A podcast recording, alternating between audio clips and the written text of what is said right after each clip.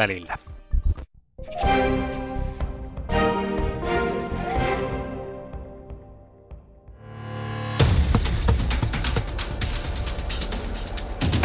Yle Puheen urheiluilta.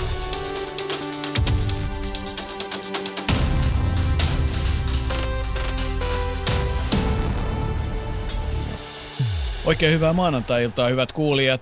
Seuraavan parin tunnin aikana ollaan yhteydessä milloin Etelä-Afrikkaan, milloin Turkuun, milloin Kuortaneelle ja studiossa meillä yleisurheilusta ja monesta muusta asiasta puhumassa Suomen Urheiluliiton eli yleisurheilun kattojärjestön toimitusjohtaja Jarmo Mäkelä, jolla on kyllä ainakin yhtä pitkä valmennustausta kuin on toimitusjohtajan tausta, mutta Jarmo, aloitetaan vaikka sillä, että lentopallo on tainnut olla sulle tärkeä, ainakin oheislaji. Kyllä joo, iltaa vaan kaikille. Nuorena ja vielä opiskeluvuosinakin pelasin lentopalloa sarjatasolla. Siihen aikaan lentopalloilijoita oli paljon ja yleisurheilijoita oli paljon ja hyvin paljon yleisurheilijoita pelasivat lentopalloa. Käyttivät sitä oheisharjoittelun muotonaan ja ei olisi paha, vaikka niin tapahtuisi nytkin. Mitä kuvittelet, saiko Tuomas Sammelvuo mieleisen syntymäpäivälahjan tänään, kun arvonnassa EM-kisojen lohkoon tulivat Suomi, Venäjä, Serbia ja Slovakia? No mä luulen, että Suomi on nyt sillä tasolla, että Sammelvuo johdolla ajatellaan, että mennään ilman muuta lohkovaiheesta läpi ja kun siellä on kovat vastustajat tiedossa, niin se saattaa tietää sitten jonkun verran helpotusta jatkossa, että eiköhän tuokin karhu tuosta kaadu tulevana syksynä. Niin, jos aikataulu antaa myöten syyskuussa ja nyt kävi ilmi, että tämä lohko pelataan Busto Arsiziossa, joka on käytännössä melkeinpä sama kuin Milanon Malpensan lentoasema, siitä ei ole kuin kivenheiton matka, niin mitäs kuvittelet Jarmo, saattaisitko lähteä paikalle? No kyllä, lentopallo on sen verran lähellä sydäntä ollut ja Pieksämäellä aikanaan kävin paljon myöskin katsomassa lentopalloa, että ihan kiintoisa ajatus, otetaan harkintaa. No yhtä kaikki lentopallo, koripallo, käsipallo. Mitä sä ajattelet siitä, kun monta kertaa yleisurheilun puolella on miettinyt sitä, että eikö Pihtiputaan keihäs karnevaalien yhteyteen olisi hyvä järjestää tämmöinen 14, 15, 16-vuotiaiden sutjakkojen 180-senttisten pitkäkätisten palloilijatyttöjen leiri, jossa komeet keihääheittäjät yhtenä aamuna kattelee ja näyttää, miten keihästä heitetään. Eikö siinä voisi käydä sillä lailla, että joku heittää lähelle 50 metriä noin ihan luonnon lahjoillaan, ja eikö siinä voisi sitten kysyä, että voisiko tätä kokeilla oheislajina lähteä täältä olympiakisoihin ihan noin niin kuin kahden lajin näkökulmasta? Ei ollenkaan mahdoton ajatuksen juoksuna viimeisen parin vuoden aikana Suomessa oman ikäsarjansa paras keihääheittäjä ja samalla kansainvälisellä tasolla hyvin korkeasti sijoittunut on käsipalloilija tai lentopalloilija tai pesäpalloilija, että kyllä se näin se toimisi, kun se ihanteellisesti toimisi. Tämä on varmaan niin kuin kaiken kaikkiaan aika iso kysymys ja tämän tyyppisiä asioita tullaan käsittelemään, mutta Jere, mehän ei haluta olla täällä missään nimessä yksi. Jere Pehkonen on studiossa kanssamme, mutta se tarkoittaa myös sitä, että meidän kolmenkin lisäksi me halutaan muita mukaan. Sä oot aivan oikeassa. Siinä joukko kansallahan on aina äänensä sanottavanaan ja mikäli sitä ääntä haluat käyttää, niin se onnistuu tuolla Shoutboxin puolella osoitteessa yle.fi/puhe, sitten Twitterin puolella hashtagillä urheiluilta ja sähköpostissa sitten urheiluilta@yle.fi, jos sitä kautta haluaa jotain jotenkin on yhteydessä tänne, niin nämä keinot on ne, miten niitä käytetään. Ja varsinkin se sähköposti urheiluilta@yle.fi, näitä urheiluiltoja, ideaan on se, että joka arkipäivä kello 18.03, kun Yle Puheen kanavan aukaisee, niin jos ei täällä pelata jotain peliä, niin sitten käsitellään jotain muita asioita, niin kuin tänään painopiste yleisurheilussa. Jarmo Mäkelä, ennen kuin soitetaan Jorma Kemppaiselle, joka on valmennuksen johtaja, sulla on siitä hommasta pitkä kokemus, mutta että noin kaiken kaikkiaan, kun maailma on sillä lailla muuttunut, että yleisurheilu ei samalla tavalla ole sisäänheittolaji kuin aikanaan kauan sitten, jolloin rakennettiin urheilukenttiä talkoilla ja niin edelleen, paini, yleisurheilu, pesäpallo ja hiihto oli niitä sisäänvetolajeja urheiluun. Ja nyt sitten joukkuelajit ottaa sisälle aika paljon, jääkiekko, jalkapallo ja muu, niin Joku sanoi, että se on uhka, mutta mä väitän, että se on pirullinen mahdollisuus, jos urheiluliike osaa toimia oikein. Joo, nyt tietysti suomalaisessa urheiluliikkeessä ja sen uudistamisessa jo puhutaan paljon yhdessä tekemisestä ja lajivälisestä yhteistyöstä ja toimenpiteitä myöskin on alettu niiden eteen tekemään ja todella täytyy toivoa, että nämä asiat menevät maaliin. Tietysti iso kynnys on siinä, että lapsiperheiden tasolla, jossa päätökset urheilun harrastamisesta lasten osalta tehdään, niin aika monen lajin harrastaminen on kohtuullisen kallista ja sen takia ollaan niin kuin pakotettuja pidättäytymään yhdessä tai kahdessa lajissa, mutta pitäisi löytää semmoisia kevyempiä tulokulmia ja mahdollisuuksia harrastaa ja kokeilla, niin sieltä se oma laji sitten saattaisi yllättäviä reittejä pitkin löytyä. Niin, tämä on iso kysymys, koska kyllähän se tosiasia on, että jos puhutaan win-win, niin kuin tuplavoittavasta tilanteesta, niin se on kyllä lose-lose tilanne monellakin tavalla tai niin kuin tuplatappiotilanne, jos lasten harrastaminen jää rahasta kiinni. Ja kyllä kai me ollaan siinä tilanteessa, että yhteiskunnassa on 1/4, jonka suurin piirtein voi tarjota lapsilleen sen valitse mitä vaan ja ota vaikka 5 lajia, niin maksetaan mielellään, mutta että ne, joille urheilu eniten veisi syrjäytymisestä ulos, eniten tarjoaisi itsetuntoasioita ja ne, joilla on eniten lahjakkuutta, enkä nyt tietysti yhtään vähättele sitä, että esimerkiksi maahanmuuttajaväestö, niin jos näillä ei ole mahdollisuutta taloudellisista syistä urheilla, niin sehän on siis ainakin tupla, ellei tripla tappio. Tämä varmaan myös yleisurheilussa näkyy. Kyllä se näkyy ja tietysti tässäkin asiassa maaseutu ja kaupunkiseudut eriytyvät toisistaan aika paljon, että maaseudulla on vielä paljon yleisseuroja ja siellä useiden lajien harrastaminen samojen perheiden toimesta on helppoa ja sujuvaa ja ehkä siinä on yksi syy siihen, että esimerkiksi yleisurheilussa maaseudulta tulee edelleenkin aika paljon hyviä urheilijoita, mutta tämä ongelmatiikka, jota tuossa kuvasit, niin koskettaa kaupunkiseutuja eritoten. Meillä on kuitenkin aikamoinen infrastruktuuri nimenomaan ulkolajeissa yleisurheiluun, että kenttiä aikanaan rakennettiin paljon ja niitä on ja sitten toinen kysymys on se, että onko ne nykymuodossaan sellaisia, että ne parhaimmillaan tukee yleisurheiluharrastamista vai pitäisikö ne saada monikäyttöisemmiksi, se on yksi hyvä kysymys myös. Kyllä näin, kyllä kenttiä, halleja, urheilutaloja, joissa talvisaikaankin yleisurheilla voi. Niitä tässä maassa kyllä löytyy, siitä ei varmasti ole lajin kehittäminen kiinni. Niin, olosuhteista ei ole lajin kehittäminen kiinni noin päällisin puolin. Jorma Kemppainen, oletko suurin piirtein samaa mieltä, jos kuulolla olet? No se on ihan takuvarma näin, että etenkin ulkokenttiä on ihan riittävä määrä, mutta kyllähän meillä huutava pula ilman muuta sisäharjoittelutiloista, se on sanomattakin selvä. Niin, tämä koko hallikysymys ja on mielenkiintoinen. Minkälainen miete jäi viime viikon vaihteen hallimaaottelusta ja yleensä? No oikeastaan aloitetaan siitä hallimaaottelusta, minkälainen miete siitä jäi? Ensinnäkin tämä hallimaaottelu on valtava hieno toimintakulttuuri, mikä on synnytetty tässä 2010-luvulla taas takaisin ja antaa tämmöisen kansallisen tason urheilijoille taas näkymää viedä omaa urheiluuraansa eteenpäin ja kokeilla vähän siippien kansallisella tasolla.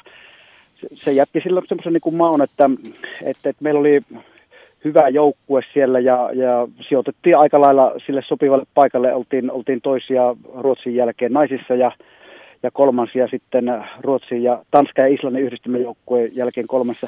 Oli aika tasainen joukkue, ei mitään semmoisia valtavia väläyksiä, mutta kun katsoo vähän tarkemmin, niin ei myöskään mitään semmoisia suuria epäonnistumisia.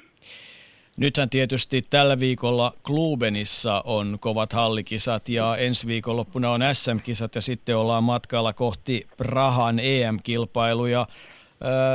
Oiotaan vähän, miltä tällä hetkellä näyttää Prahan näkymät? Ollaan aika hyvin aikataulussa. Meillä on 6 urheilijaa jo liputettu joukkueeseen ja siellä on aika iso joukko vielä, jotka hakee paikkaa. Viime viikon loppuna tuli Kankaan Arttu uutena urheilijana mukaan. Sillä on 5 naisurheilijaa ja Arttu ainoana naisurheilijana. Mä luulen, että naisurheilijat alkaa jo lähestulkoon tuossa olla, mutta etenkin miesurheilijoiden puolella on vielä paljon tilaa. Mitä odotat? Kyllä mä odotan, että 3-5 miestä ja ehkä joku yllätys nainenkin vielä joukkueeseen tulee. Uskoisin näin. Pistä Jarmo vähän painetta, kenen pitää päästä mukaan tai kenen pitää tulos tehdä? No pituushyppääjiä monikossa ilman muuta. odotetaan ja myöskin sileän mies pikajuoksija tai mieluummin kaksikin. Ja sitten siellä on Tammentiellä kolmiloikassa mahdollisuuksia ja varmasti pidemmilläkin matkoilla ainakin tiedän Oona Kettusen yrittävän kovasti, että kyllä siellä tilaa puolelle tusinalle hyvinkin vielä on ihan niin kuin Kemppainen tuossa myös visioi. Kun tätä halli kautta niin kuin ajattelee, niin se herättää moniakin ajatuksia. Ensiksikin, että kuuluuko yleisurheilu puhtaimmillaan halliin, onko se niin kuin hallilaji? Toinen kysymys, Jorma, mikä tulee mieleen on se, että kun ainakin jos ajatellaan ihan siis sitä terävintä huippua, niin onko se hallissa harjoittelu? Ulkona on 20 pakkasta, sitten hyppäät halliolosuhteisia taas pakkaseen. Onko se niin kuin oikeastaan se juttu? Ja kolmas on sitten se, että voiko Euroopassa koskaan halliyleisurheilu nousta semmoiseen asemaan kuin Yhdysvalloissa, jossa se on niin kuin joukkueurheilua. Eli toisin sanoen, miksi halliurheilua, kyllä vai ei? Tuo ensimmäinen oli aika ideologinen kysymys. Mun mielestä ilman muuta halliyleisurheilua tarvitaan. Kyllä se on sanomattakin selvä.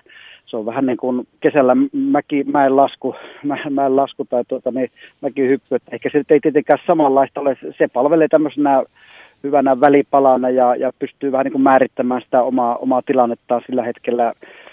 Yleisessä urheilu on ehkä, jos sä tuossa viittaat niin kuin jenkkien niin kuin yliopistoihin, niin se siellä totta kai toimii niin kuin järjestelmän tasolla erinomaisen hyvin, mutta että kyllähän se tietysti aika hiljasta muuten on sitten yliopistojen ulkopuolella sielläkin se halliyleisurheilu. Ilman muuta kuuluu ja tässä kohti pitää niin kuin liputtaa sen puolesta, että niin hallisarjoista tulisi vielä merkittävämpiä kuin ne tällä hetkellä ovat. Eli näet, että hallikausi ehdottomasti palvelee, jos ajatellaan sitä, että yleisurheilu kuitenkin puhtaimmillaan on sitä rata- ja kenttäurheilua kesäolosuhteissa. Kyllä se palvelee, mutta ilman muuta se pitää niin kuin miettiä sillä tavalla, että tässä nyt ei ihan all-in periaatteella voi mennä hallikaudella, että pitää enemmän miettiä sitä, että saa sitä suoritusta hiottua tarkoituksenmukaisemmaksi, mutta että ei nyt aivan niin kuitenkaan, että tässä nyt ihan niin kuin kaikki otettaisiin irti. Pitää, mihin viittasitkin, tämä pakkasesta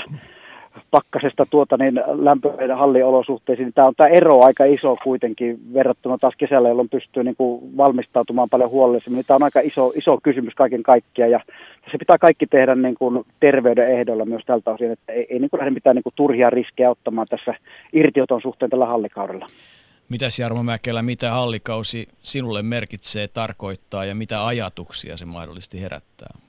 No tietysti tässä nykytehtävässä on tullut ajateltua enenevästi sitä, että hallikausi kuitenkin antaa mahdollisuuden yleisurheilulle olla näkyvissä pari kuukautta täällä harjoituskauden aikana sen pitkän kesän lisäksi. Ja se on erittäin arvokas ja iso asia tietysti lajin näkyvyyden ja kokonaisuuden kannalta asiaa tarkastella. Ja tietysti ehkä kun ajatellaan tätä yleisurheilumme 100-vuotista evoluutiota, niin se on aika pitkälle painottunut keihäänheittoon ja pitkien matkojen kestävyysjuoksuun. Ja niitä lajejahan ei hallissa oikeastaan koskaan ole tehty, ainakaan näkyvämmin ja kilpailumielessä. Ja sen takia ehkä tämä hallikauden profiili ja kehittyminen on vähän niin kuin jäänyt lapsipuolen asemaan. Mutta nyt kun pika-aitajuoksijat tekee kovaa rynnistystä ainakin Euroopan huipulle ja vetävät hyppäjiäkin mukanaan, niin halliyleisurheilulle taas edellytyksiä on olemassa ja se on varmaan jollain tavalla niin kuin ilmiönä virkistymässä, näin näkisin.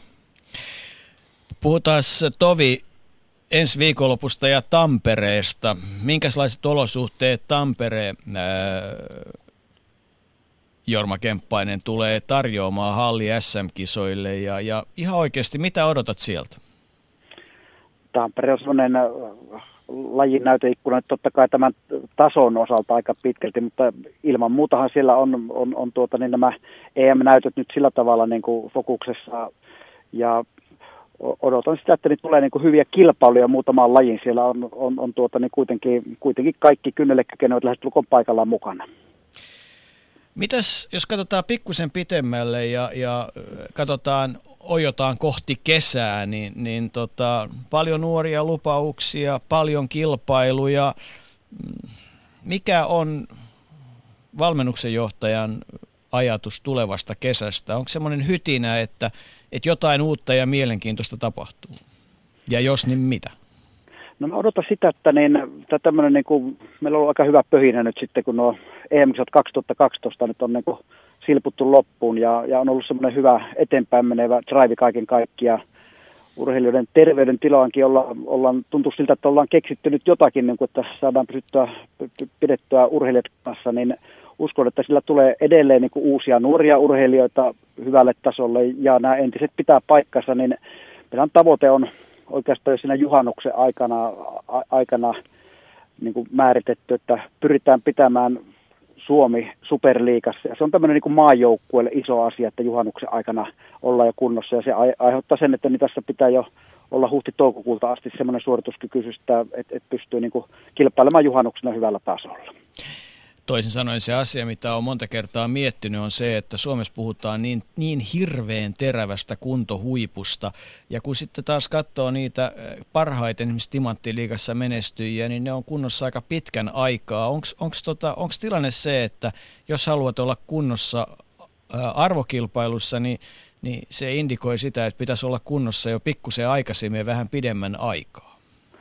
Kyllä nämä, jotka niin ammatikseen urheilevat, niin ilman muuta se pitäisi olla näin, että sitä touko-kesäkuulta ollaan jo korkealla suoritustasolla, mutta jos mietitään nyt tämmöistä ihan maajoukkuettaista toimintaa, niin siellä on aika paljon kuitenkin, ei kovin monta työssä kävijää, mutta kuitenkin opiskelija ja muuta, ja se urheilu asettuu myös osittain näillä ehdoilla, ja sen takia se tahtoo olla, että nämä kuntohuiput ja muut ovat ehkä tämmöisille, jotka ovat niin kuin tekevät kaksoisuraa tältä osin, eivät ihan pelkästään urheille. Mutta kyllä ilman muuta niin kuin ammattiurheilijat, jotka tuolla timanttiliigatasolla toimivat, niin ilman muuta sitä toukokuusta syyskuuhun ollaan kunnossa. Kiusataan sua vielä sen verran, että kysytään positiivinen ongelma, että mitä tarkoittaa, kun tulee tämmöisiä nimiä kuin Lauri Tuomilehto, Vilma Murto, Elina Lampela, ehkä tavallaan Kristiina Mäkelä. Mistä se nyt sitten kertoo sinulle?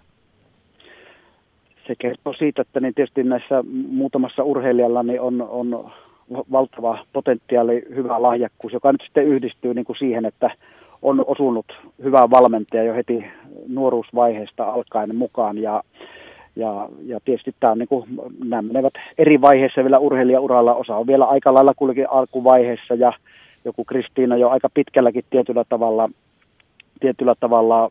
Siinä mennään vaiheelta vielä eteenpäin ja sanotaan, että niin parhaat nuoret on vielä kaikilla näillä kaukana edessäpäin.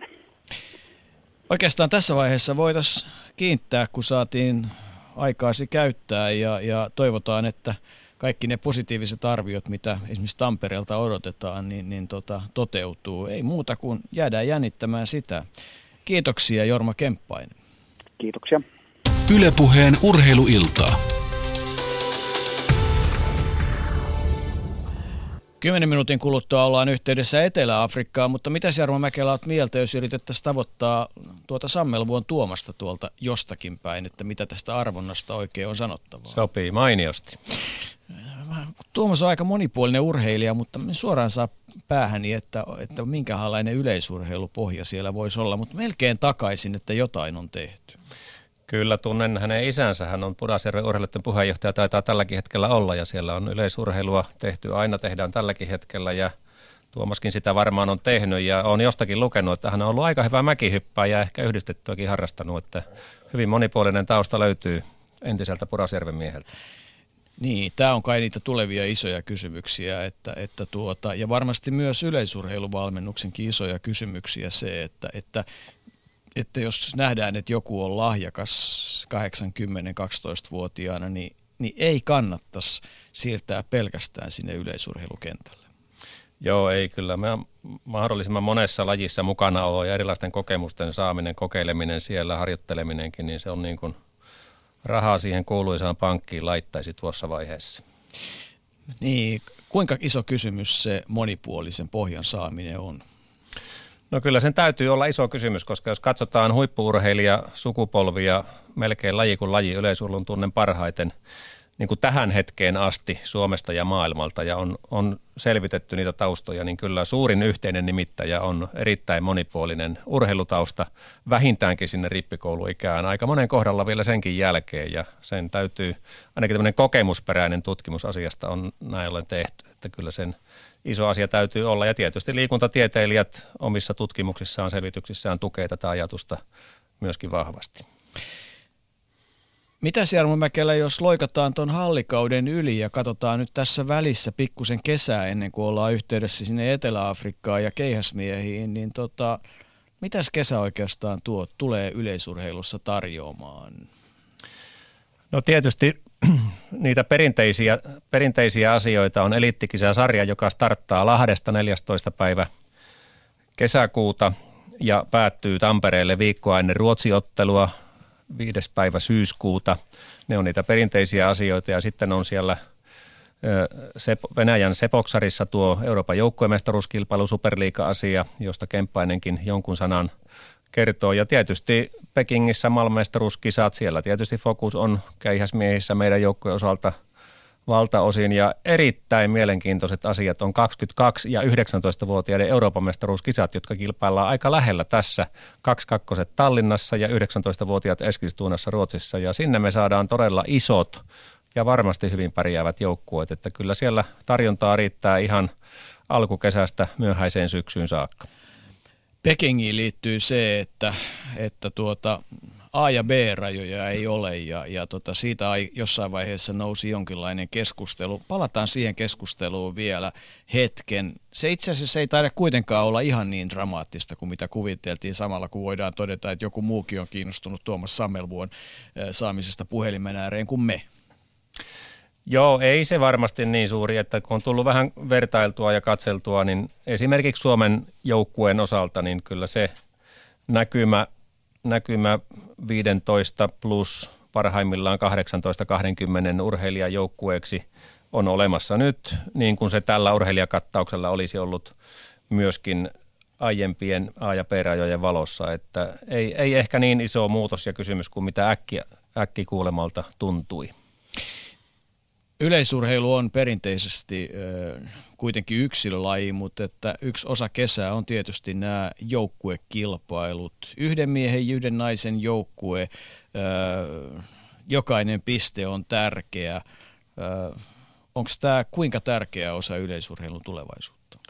Kyllä mä uskon, että se on, koska esimerkiksi Euroopan joukkuemestaruuskilpailulla Euroopan Yleisurheiluliitto pyrkii juuri siihen, että sen kilpailumuodon avulla mahdollisimman moni Euroopan 50 jäsenmaasta pitäisi tällaisen maajoukkuetoiminnan ja maajoukkuestatuksen korkealla yllä, koska tunnettu tosiasia on se, että sellaisia klassikoita kuin Suomi-Ruotsi yleisurheilumaaottelu ei monellakaan maalla enää ole. Perinteiset 60-70-luvun isot maaottelumäärät ovat korvautuneet Timanttiliigan kisoilla ja Euroopan yleisurheiluliiton muilla kisasarjakisoilla, että siinä mielessä maailma on muuttunut kovasti.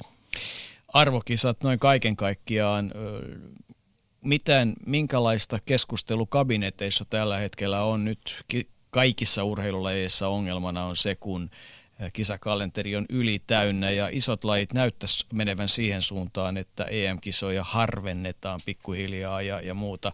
Miten yleisurheilussa rytmitys, MM-kisat, olympiakisat, EM-kisat, käydäänkö kabineteissa keskustelua niin, että siihen tulisi selkeä tolkku?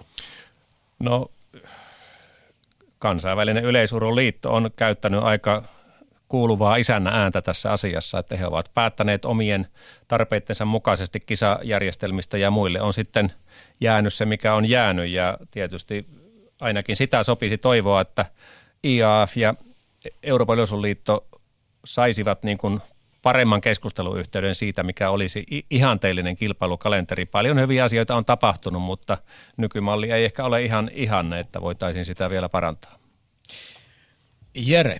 Niin, täällä kysytään Shoutboxin puolella, että puhukaa nyt siitä, että liitto ei päästä nuoria kansainvälisiin kisoihin. Vähän tietenkin tätä asiaakin ohimennen, niin tällainen kysymys tuli Shoutboxin puolelta. Siihen voidaan palata, mutta voidaan sitä nyt puhua vaikka tälläkin hetkellä. Ei ole asioita, joista urheilussa ei voisi puhua. En vielä ottanut sitä esille, mutta Jarmo, jos sanotaan, että liitto ei päästä nuoria kansainvälisiin kisoihin, eikö liitto päästä nuoria kansainvälisiin kisoihin? No tässä varmasti viitataan siihen, että meillä ei ollut joukkuetta nuoriso-olympiakisoissa Kiinassa viime kesänä, eikä tule olemaan joukkuetta myöskään Etelä-Amerikassa alle 17-vuotiaiden tai alle 18-vuotiaiden MM-kisoissa ensi vuonna, että me ollaan aika monen muun maan ohella linjattu se sillä tavalla, että ei haluta kiihdyttää liikaa tätä juniorilahjakkuuksien kilpailu- ja tavoiteohjelmaa, vaan mennään ensin maaottelutasolta Euroopan mestaruustasolle ja sieltä vasta sitten 19 sarjassa kansainväliselle tasolle. Ja tietysti jatkossa tämä asia ehkä lieventyy sillä tavalla, että vuonna 2016 myöskin Euroopan yleisöliitto ottaa käyttöön alle 18-vuotiaiden Euroopan mestaruuskisat, jonka jälkeen ollaan tilanteessa, jossa 22-vuotiaille, 19-vuotiaille ja 17-vuotiaille löytyy kaikille Euroopan mestaruuskisatarjonta, ja siihen pakettiin Suomi varmasti osallistuu kokonaisuutena. Eikö tämä nyt kuvaa hyvin sitä, että kun puhuttiin tuossa jo aiemmin aikuisten osalta siitä, että aika looginen rytmi olisi EM-kisat, MM-kisat, EM-kisat, olympiakisat, ja jos tämä käännetään maailman tasolle, niin maanosakisat, MM-kisat, maanosakisat ja olympiakisat, toisin sanoen Afrikan kisat, Oseanian kisat, Aasian kisat ja niin edelleen, ja tavallaan niin kuin miettiä sitä rakennetta tällä kantilla. Nyt jos mennään nuorissa tähän, niin eikö tätä kontinenttien omaa kilpailutoimintaa ymmärtäen sen, että Afrikassa se esimerkiksi ei ole ollenkaan sen edullisempaa kuin MM-kisat ja muuta vastaavaa, niin eikö sitä pitäisi kehittää? No kyllä, minusta tuo rytmitys, jonka itse äsken sanoit, niin olisi kyllä hyvin lähellä ihannetta, jos ei suorastaan ihanne, mutta ongelma on se, että kansainvälinen yleisurheiluliitto kokee MM-kisat sen verran isona näkyvyysfoorumina ja myöskin bisneksenä itselleen, että eivät helpolla luovu nykykäytännöstään ja harvenna sitä rytmiikkaa. Niin, se on, vaan sitten herää kysymys, että pitääkö sitten Euroopan yleisurheiluliiton harventaa omaa rytmiään. Mehän koettiin tilanne, jossa olympiavuonna on EM-kilpailut ja siitä on kai vähän kahdenlaista kuvaa tälläkin hetkellä. No joo, se oli tapahtumana ja kilpailuna hieno, mutta taloudellisena lopputulemana ei niinkään hienoa järjestäjien, eli tässä tapauksessa Suomen osalta, kun puhutaan 2012 EM-kisoista. Ja nyt tietysti on hyvin mielenkiintoista lähestyä vuotta 2016, kun Amsterdamissa pidetään heinäkuun alussa EM-kisat. Ja sitä asetelmaa tietysti parantaa se, että olympiakisat ovat kaukana Euroopasta, Rio de Janeirossa, kun taas Suomen kohtalona oli pitää EM-kisat vuonna, jolloin olympiakisat olivat Lontoossa, ja kyllä eurooppalainen ja koko maailman yleisurheilufokus oli sen vuoden Lontoossa, ja myöskin eurooppalainen yleisurheiluturismi oli Lontoossa, että heitä ei saatu Helsingin katsomoihin juuri lainkaan. Ja nyt sitten meillä on se onnellinen tilanne, että toivottavasti saadaan kuulla, että samalla aikavyöhykkeellä, mutta pahuksen kaukana täältä Pasilan studiosta olisi ihanteelliset harjoitteluolosuhteet, hyvä kesäinen sää ja mieli korkealla. Osuiko yksikään kohdalleen, Kari Ihalainen? Joo, hyvää iltaa sinnekin. Kyllä osuu. Että kyllä täällä on kesäinen tunnelma sillä, että ei ole kovin hirveästi vesisorin haitana ja lämpöä on tulosta tasasta 30 ollut. Että kurjemminkin voisi helmikuuta viettää vai? No kyllä joo, mutta täällä on hyvä niin kuin olla näiden urheiden kanssa ja reenata ja hyvin on mennä. Minkälainen ryhmä teillä siellä kaiken kaikkiaan on? No tällä hetkellä meitä ei niin kuin Tero Pitkämäki, Antti Ruuskanen ja Lassi Etelätalo ja sitten on vielä kehitetty tuo Sami Peltomäki tällä hetkellä paikalla, mutta Tuomas Laaksonen niin on tiedossa tähän, että akillesjänne meni silloin poikki tässä viikko sitten ja toivottavasti tänään se on leikattu ja toivottavasti on mennyt hyvin. Niin, se sietää toivoa. Tuomaksellakin olisi raameja ja mahdollisuuksia ja muuta, mutta että paljon on tapahtunut vuosien varrella. Hänhän siellä Leo Pusan keihäsolympiadiohjelmassa oli kai vuosikaudet. Miten itse päällisin puolin viihdyt siellä Etelä-Afrikassa? Onko se sinun kannaltasi hyvä paikka?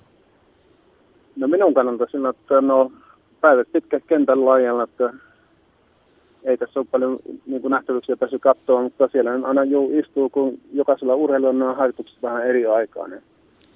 Niin 5 viikkoa on tässä mennyt ihan kentän laajalla. No sitä kai se työn tekeminen tässä tilanteessa on, mutta että niin kuin sanottu, niin toivottavasti huonommissakin olosuhteissa voisi tehdä. Totta kai, mutta kyllähän nämä ne Suomen ulkopuolella ei siinä mitään. No jos... Mutta hienoa on toimia, katsotaan, että huippuheittien kanssa niin ei ole ongelmia. Niin, minkälaisia ne on? Onko ne urheilijoita vai treenataanko siellä vai vietetäänkö siellä vapaa-aikaa? No kyllä vapaa-aika jää kyllä aina vähille siinä. Totta kai niin sitten kun niillä on lepopäivä, niin käyvät ehkä kalassa tai jossain muulla. Mutta minun päivä vaan jatkuu, kun siellä on muitakin heittejä kuin nämä keihäheittäjät. Niin aina pitää olla paikalla, koska mulla on tämä harjuskentän ja kaikki nämä avaimet aina minun taskussa, niin minun pitää olla sitten aina tulla paikalla.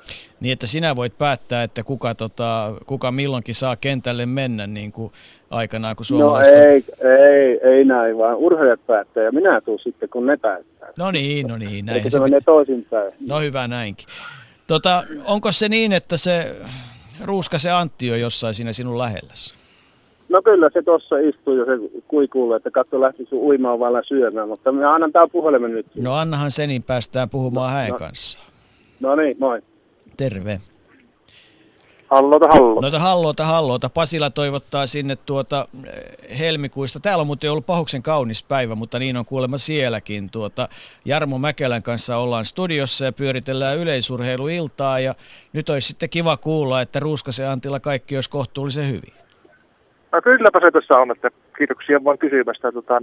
Just tuli viimeisestä heittoharjoituksesta, tuossa tehtiin oikein hyvissä olosuhteissa ja 5 viikkoa me ollaan teillä tosissaan rimpuiltu ja nyt on viimeinen heittoharjoitus tuossa ja loppuviikko sitten tehdään muuta harjoittelua. Että kyllä tässä niinku positiivisin mielin sai tuo heittoharjoituksen päätteitä. Terveenä saatiin heittoja, tasaisia hyviä heittoja, niin siitä hyvä jatko eteenpäin. Mitäs se, kun kovat kaverit siellä, Tero ja Lassi ja sinä ja kumppanit ootte, niin tuleeko siitä sopivanlaista kilpailua keskenään? Vedättekö kilpailua koskaan vai onko järki päässä?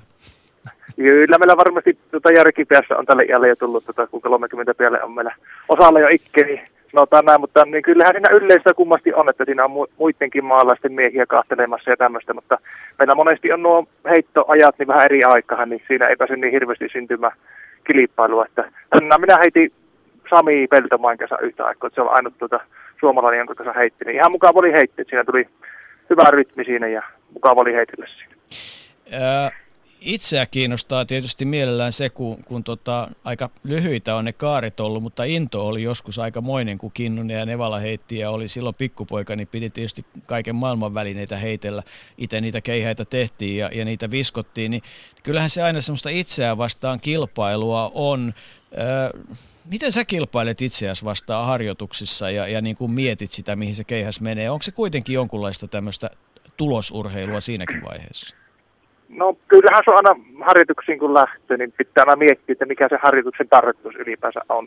Ja tietenkin sitten jos heittoharjoitusta, niin kyllähän siinäkin pitää jotkin tavoitteet olla ja tämmöiset, että joka kerta niin on syy miksi heitetään, että ei vaan mennä sinne ilman ajatuksia heittämään. Että kyllä se niin kuin tämä harjoitusheitot ja tämmöinen, niin kyllä siinä on hyvä niin kuin ottaa semmoisia muutamaa pointtia, että mies heitti ei pysty kuin 1-2 asioita viettimään kerralla, kun me ollaan miehiä, mutta naiset pystyy vähän enemmän viettimään. Niin kyllähän se on omalla kohdalla, niin tietenkin niin nyt on se heittomalli jo tullut semmoiseksi, että siinä ei tarvitse ennen mitään hirveämmin muuttaa, vaan ylläpiettää ja pikkusen kierroksia laitetaan lisää ja rissää leirin mittaan. Että kyllä se on semmoista niin kuin hienoa säätöä tällä vaiheessa, kun se heitto on kuitenkin semmoinen perushyvä ja toivotaan, että joskus tulisi semmoinen minun kohdalle semmoinen kunnon roikkuheitto, ja tällä tarkoittaa semmoista korkeampaa heittoa. Kyllä ne vielä matalia on ne kaarit, mutta kyllä niissä on ihan mukavasti tehoa on. Että jospa se sitten viimeistään keväällä tai kesällä löytyy semmoinen sopiva korkeus, mitä niin heittoi. Säästä sinne Pekingin suuntaan ainakin osa niistä, mutta melkein vastasit jo siihen, mikä oikeastaan oli se mun peruskysymys tähän soittoon. Eli se, että kun viime... Varsinkin loppukesä meni niin upeasti kuin meni ja tuli voittoja ja tuli hienoja heittoja, vaikka Pielaveden ennätystä ei tullutkaan. Niin mitä nyt sitten oikeastaan uskaltaa lähteä tekemään eri tavalla? Onko se vaan sitä, että vähän paremmin ja ehkä jotain, jos johonkin vähän tehoa, ettei mene sotkuun? No kyllä se omalla kohdallani on nyt hieno tilanne siinä suhteessa, että minä silloin EM-vuotti, niin muutin vähän sitä rytmitystä ja sitä joutui niinku vähän... opetuttamaan enemmälti ja ajamaan sisään enemmälti, niin nyt pitäisi sitten niin kuin syksyllä niin terveeltä pohjalta uuteen kautteen harjoittelemaan ja sitä kautta niin pääsi niin kuin sitä, se tekniikka oli jo perushyvänä ja nyt sitä vaan ajetaan sisään kovemmin ja kovemmin ja pikkusen kovemmilla vauhdilla, että pystyisi niin kuin saamaan tasaisempia ja parempia heittoja sitten, että ei siinä ennen mitään ihmeellistä pysty tekemään, vaan tietenkin sitten fyysistä sitä ominaisuutta pidetään yllä ja pyritään niihin niitä heikkouksia parantamaan. Että ei tässä enää niin suuria mullistuksia pysty ennen 30-vuotiaana tekemään kuin sitten sanotaanko 18-vuotiaana. Onneksi ei pysty. Mäkelän Jarmo tuossa myhäilee niin pahuksen tyytyväisen näköisenä, että on pakko panna hänet sanomaan jotakin. Joo, terve Antti. Terve, terve. Tietysti meillä on aika paljon kokemuksia siitä, että kun urheilija on saavuttanut suomalaisessa yleisurheilussa jossakin muussakin lajissa jotakin suurta, esimerkiksi maanosamestaruuden tai olympiavoiton, niin se on muuttanut sitä urheilijan arkea ja elämää sitten tavalla, joka on tuonut vaikeuksia ja ehkä vaikuttanut sitten siihen, että tarina ei ole jatkunut sillä tavalla, kun me kaikki on odotettu. Miten sä Antti koet sen, että tietysti pääsit maistamaan jo Lontoon bronssimitallimiehenä tätä, mutta onko se elämä muuttunut vielä siitä kovin paljon nyt, kun tuli tuo jättipotti tuolta Zürichistä viime loppukesästä, ja miten koet näiden asioiden käsittelyn ja osallistumisen nykyelämääsi? Joo, kyllä se sanotaan, että Lontoon mitalia antoi semmoisen osviita, ettei mitään jos lentäkin kehdä, niin kyllä se melkoinen pyöritys alkoi siinä, ja kyllä voi sanoa sitten tuon EM-kultamitalin jälkeen, niin tuntuu, että vauhti ei kun kiihtyy. Niin. Kyllä siinä oli hyvä sitten, niin onneksi oli sitten itselläkin tämmöisiä rantarojektia siinä, että pitäisi niihin hommiin, ja se vei johon aikaa, mutta niin, kyllähän siihen piti sitten tämmöisiä apuvoimia näihin managerointiin kautta aikatauluhommiin järjestämään, että itse ei pysty sitä millään missään nimessä tekemään sitä hommaa, että siinä nyt on näitä apuvoimat ja hyvä tiimi ympärillä, että kyllä se on niin kuin tärkeää, että siinä urheilija ympärillä on se hyvä tiimi, ja kuitenkin se lähtee se tiimi, niin tärkein lenkkihän siinä on se urheilijavalmentaja, ja sitten tulee ne muut, että siinä pitää olla managerin asiat, hieronta-asiat ja kaikki tämmöiset asiat kunnossa, että ilman niitä, niin kyllä se saattaisi mennä niin pääasiassa niin näihin haastatteluihin ja erilaisissa kekkerissä pyörimiseen, ja silloin se kärsii se itse asia, eli keihäänheitto, mutta kyllä niin kuin omalla kohdalla niin vielä on homma pysynyt hyvin hallussa. Niin, se on semmoinen kaksipuolinen asia, että meitä tietysti hirveästi kiinnostaa kaikkia kuulla, että miten menee ja miten sujuu, ja tietysti me halutaan myötä elää, koska kuitenkin sitten katsotaan ympärille, mutta se balanssin löytäminen taitaa olla semmoinen jonkinlainen työ. Et siinä mielessä varmaan Etelä-Afrikka on hyvä paikka, että siellä pikkusen pääsee kuitenkin piiloon. Kyllä, että ei kyllä hirveästi näitä lehtimiehiä kyllä näkynyt tänne, että sen verran on pitkä matka tiellä, ja siellä on niinku oikeastaan hyvä se rauhoittumisen paikka, että täällä kun 6 viikkoa on, niin siinä kyllä kerkii akut lattautua ja jaksaa sitten kevään ja kesän ja syksyn niin vielä rutista, että kyllä tämä niinku on muutenkin kuin pelkkä harjoitusleiri, että kyllä tämä on tämmöinen niinku henkinen leirikin, sanotaanko suoraan, että siellä on hyvä olla rauhokselta ja lataita akkuja ja pääsee nauttimaan. Aamulla kun herree, niin tietää, että on joko harjoituspäivä tai lepopäivä. Siinä ei hirveästi muita päiviä ole.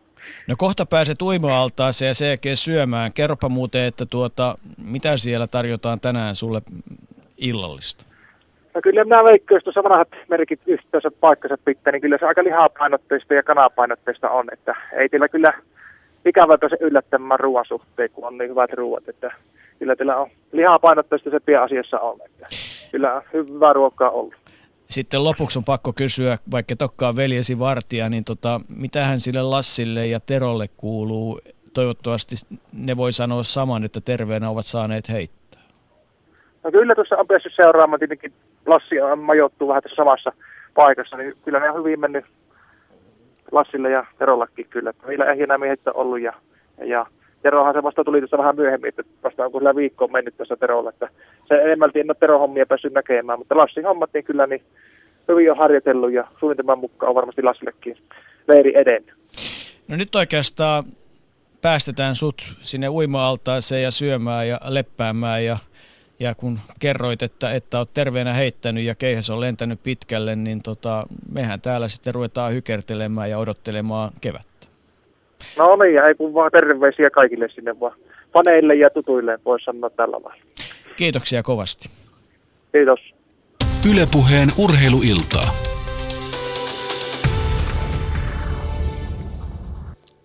Onhan se hauskaa, että meillä on urheilijoita, jotka on iloisella mielellä ja varustettu oikealla huumorilla, mutta kai se sitä itse asiassa on, että jos mieli pysyy niin kuin tommosella hyvällä huumorilla, niin kyllä sitä jaksaa niin kuin tehdäkin asioita. Ja sen jälkeen esimerkiksi se mediapaine tai joku muu, niin ei se ole läheskään samanlainen. Kyllä se näin on, ja varmasti siinä sellainen kultainen lähtökohta on se, että huippurheilijankin on parasta olla aito oma itsensä niin urheilukentällä kuin siviilissäkin, ja se antaa sitten pohjaa sille jaksamiselle. Ja kyllä tuollainen valoisa positiivinen tapa ajatella elämästä ja olemisesta, niin kuin Antilla on, niin se on varmasti voimavara tämmöisessä tilanteessa. Onko muuten tullut raportteja yleensä näiltä eteläleiriltä? Tuleeko sulle raportteja siitä, Jarmo Mäkelä toimitusjohtajana, että mitä, niin kun, mitä siellä tapahtuu noin yleensä? Että onko liiton toimisto kuinka ajan tasalla? No kyllä sinne yhteyksiä pidetään, ja tietysti tämä sosiaalinen media on tänä päivänä semmoinen väline, joka liikuttaa tietoa hyvinkin nopeasti kaikenlaisista asioista, myöskin ulkomaan leireiltä, ja siinä mielessä on tietysti mukavakin seurata tilanteita, kun Antikin 6 viikkonen on aika pitkä aika siellä samassa paikassa ja pois täältä turvallisista kotioloista olla ja harjoitella. Niin, matka on pitkä, mutta aikaeroa ei ole, ja se on tietysti iso asia, mutta ihan vakavasti puhuttuna, niin kuinka lähellä me ollaan sitä tilannetta, että jos urheilija haluaa, nimenomaan puhutaan nyt siis niistä menestyjistä ja niitä kärkiurheilijoita tai niitä, joilla selvästi on sinne potentiaalia, että haluaa lähteä harjoittelemaan lämpimiin olosuhteisiin, tekemään sitä vaikka lähestulkoon vuoden ympäri ja saa sinne valmennusapua, niin missä vaiheessa meidän resurssit on? Kuinka lähellä me ollaan tilannetta, että me pystytään Kanarian saarille tai Turkkiin tai Etelä-Afrikkaan perustamaan keskus, että jos siellä haluaa olla ja harjoitella, niin sen kun harjoittelee. Kyllä se on ihan mahdollista, ja tietysti tätä päivääkin, että kyllä esimerkiksi miesten 4x100 metrin pikaviestijoukkue on nyt 3 vuotta asui Kanarian saarilla ja harjoitteli siellä toistakymmentä viikkoa talven aikana vain pari kertaa Suomessa välillä vähän käyden. Tietysti tulos ei ole ollut ehkä ihan paras mahdollinen, loukkaantumiset on olleet kuvassa mukana sielläkin, mutta kyllä se mahdollista on, ja se on tietysti iso valinta, ja monet urheilijat on harkitsevaisia sen suhteen. Jarmo Mäkelä, nyt saadaan langan päähän syntymäpäiväsankari Tuomas Sammelvuo. Tämä on puheradio, niin et joudu kuuntelemaan laulua, mutta mitäs tuosta lahjakakusta Suomi, Venäjä, Serbia, Slovakia sanot? Buonasera. Buonasera vaan sinne, ja kiitoksia onnitteluista. Täällä on tosiaan arvonat päättynyt, ja joukkueet jo keskenään keskustelee tuosta syksyohjelmasta, sopii vähän mahdollisia harjoituspelejä ja niin poispäin. Että tunnelmat on ihan hyvät, ja lohko on erittäin kovaa, se lienee hyvinkin selkeä, mutta se on taas asia, johon me itse voidaan vaikuttaa. Me ei pystytä noita lohkoja itse arpomaan, ja silloin meidän on turha keskittyä siihen, ja me keskitytään itse tekemään omat asiamme niin hyvin, ja kun ikinä mahdollista, ja millä tavalla me tullaan tuohon turnaukseen valmistautuna, minkälainen matka me sinne kuljetaan, niin se on erittäin tärkeää, ja täysusko siihen, että lohkosta mennään jatkoon, niin on. Se on ihan selvä. Jarmo Mäkelä on täällä studiossa. Me vietämme yleisurheiluiltaa, mutta koska tämä on sen verran mielenkiintoinen asia kaiken kaikkiaan lentopalloilijoiden matka EM-kisoihin. Jarmo povasi sitä, että Suomi sai sanoa aikaisemmin tuossa jossain vaiheessa, että Suomen lentopallo on sillä tasolla, että tuommoiseen asiaan, kun ketä lohkossa on, niin siihen ei enää oikeastaan todellakaan puututa. Ja että asiat, fokus on jossain ihan muualla kuin voivottelussa siitä, että taisi olla ihan oikeassa. Jarmo on siinä enemmän kuin oikeassa, ja se on suuren urheilumiehen ajattelua, ja hieno kuulla ajatuksia, ja se on juuri näin, että tärkeintä on keskittyä siihen oman tekemisen tasoon pitämään mahdollisimman hyvänä, ja voittajajoukkueet, voittajaihmiset ja niin poispäin tulee aina niistä, kun ne keskittyy omiin juttuihin ja tekemään juuri niitä asioita, mihin itse voi vaikuttaa, niin meilläkin siihen me halutaan satsata, ja lohko on kovaa, siitä ei ole kahta sanaa, mutta jatkoon mennään siitäkin hyvää lentopalloa pelaamalla, ei paperilla. Nyt oikeastaan pikkusen naurattaa se, että jos nyt on ymmärtänyt oikein, kun tässä on studiossa ja on niin kuin muiden välineiden varassa, niin lohko pelataan Busto Arsiziossa ja jos Tuomas näin on, niin sehän on tuplavoitto. Ensiksikin siellä muistetaan hyvin, miten suomalainen lentopalloilija, nimenomaan Eskon Saara aikana oli nostamassa yhtenä joukkuetta niin, että se tänä päivänä on yksi naislentopallo isoja Italiassa ja toisekseen se, että suomalaisten fanien kannalta, niin ei kai nyt ihan maailmassa helpompaa paikkaa voi noin lentämisen kannalta olla kuin muutama kilometrin Malpensan kentässä Milanossa. No juuri näin ja mä uskon, että tuolle Katowicen huumalle tuolta Puolasta niin saadaan tuolla aivan loistavaa jatkoa ja meillä on tarkoitus lähteä joukkue ja faneja ja aikamatkojen kanssa yhteisesti samalla charterilla tuonne kisoihin ja siihen sopii mukaan iso määrä faneja ja se ilmiö, mikä tuollakin saadaan aikaiseksi, mä uskon, että se kantaa pitkälle.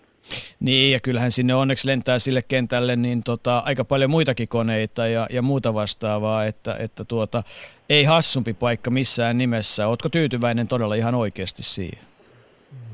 No tietysti sekin kuuluu kategoriaan asioita, joihin ei voi itse vaikuttaa, mutta uskoisin, että sinne on kaikilla kiva tulla. Tosiaan niin kuin sanoit, niin monia eri reittejä pääsee paikalle ja eiköhän siellä taas syysloman viikolla niin juhlita hienosti. Nyt kun vietetään yleisurheiluiltaa ja puhutaan yleisurheilusta ja yleensä urheilusta tässä puheen urheiluillassa, niin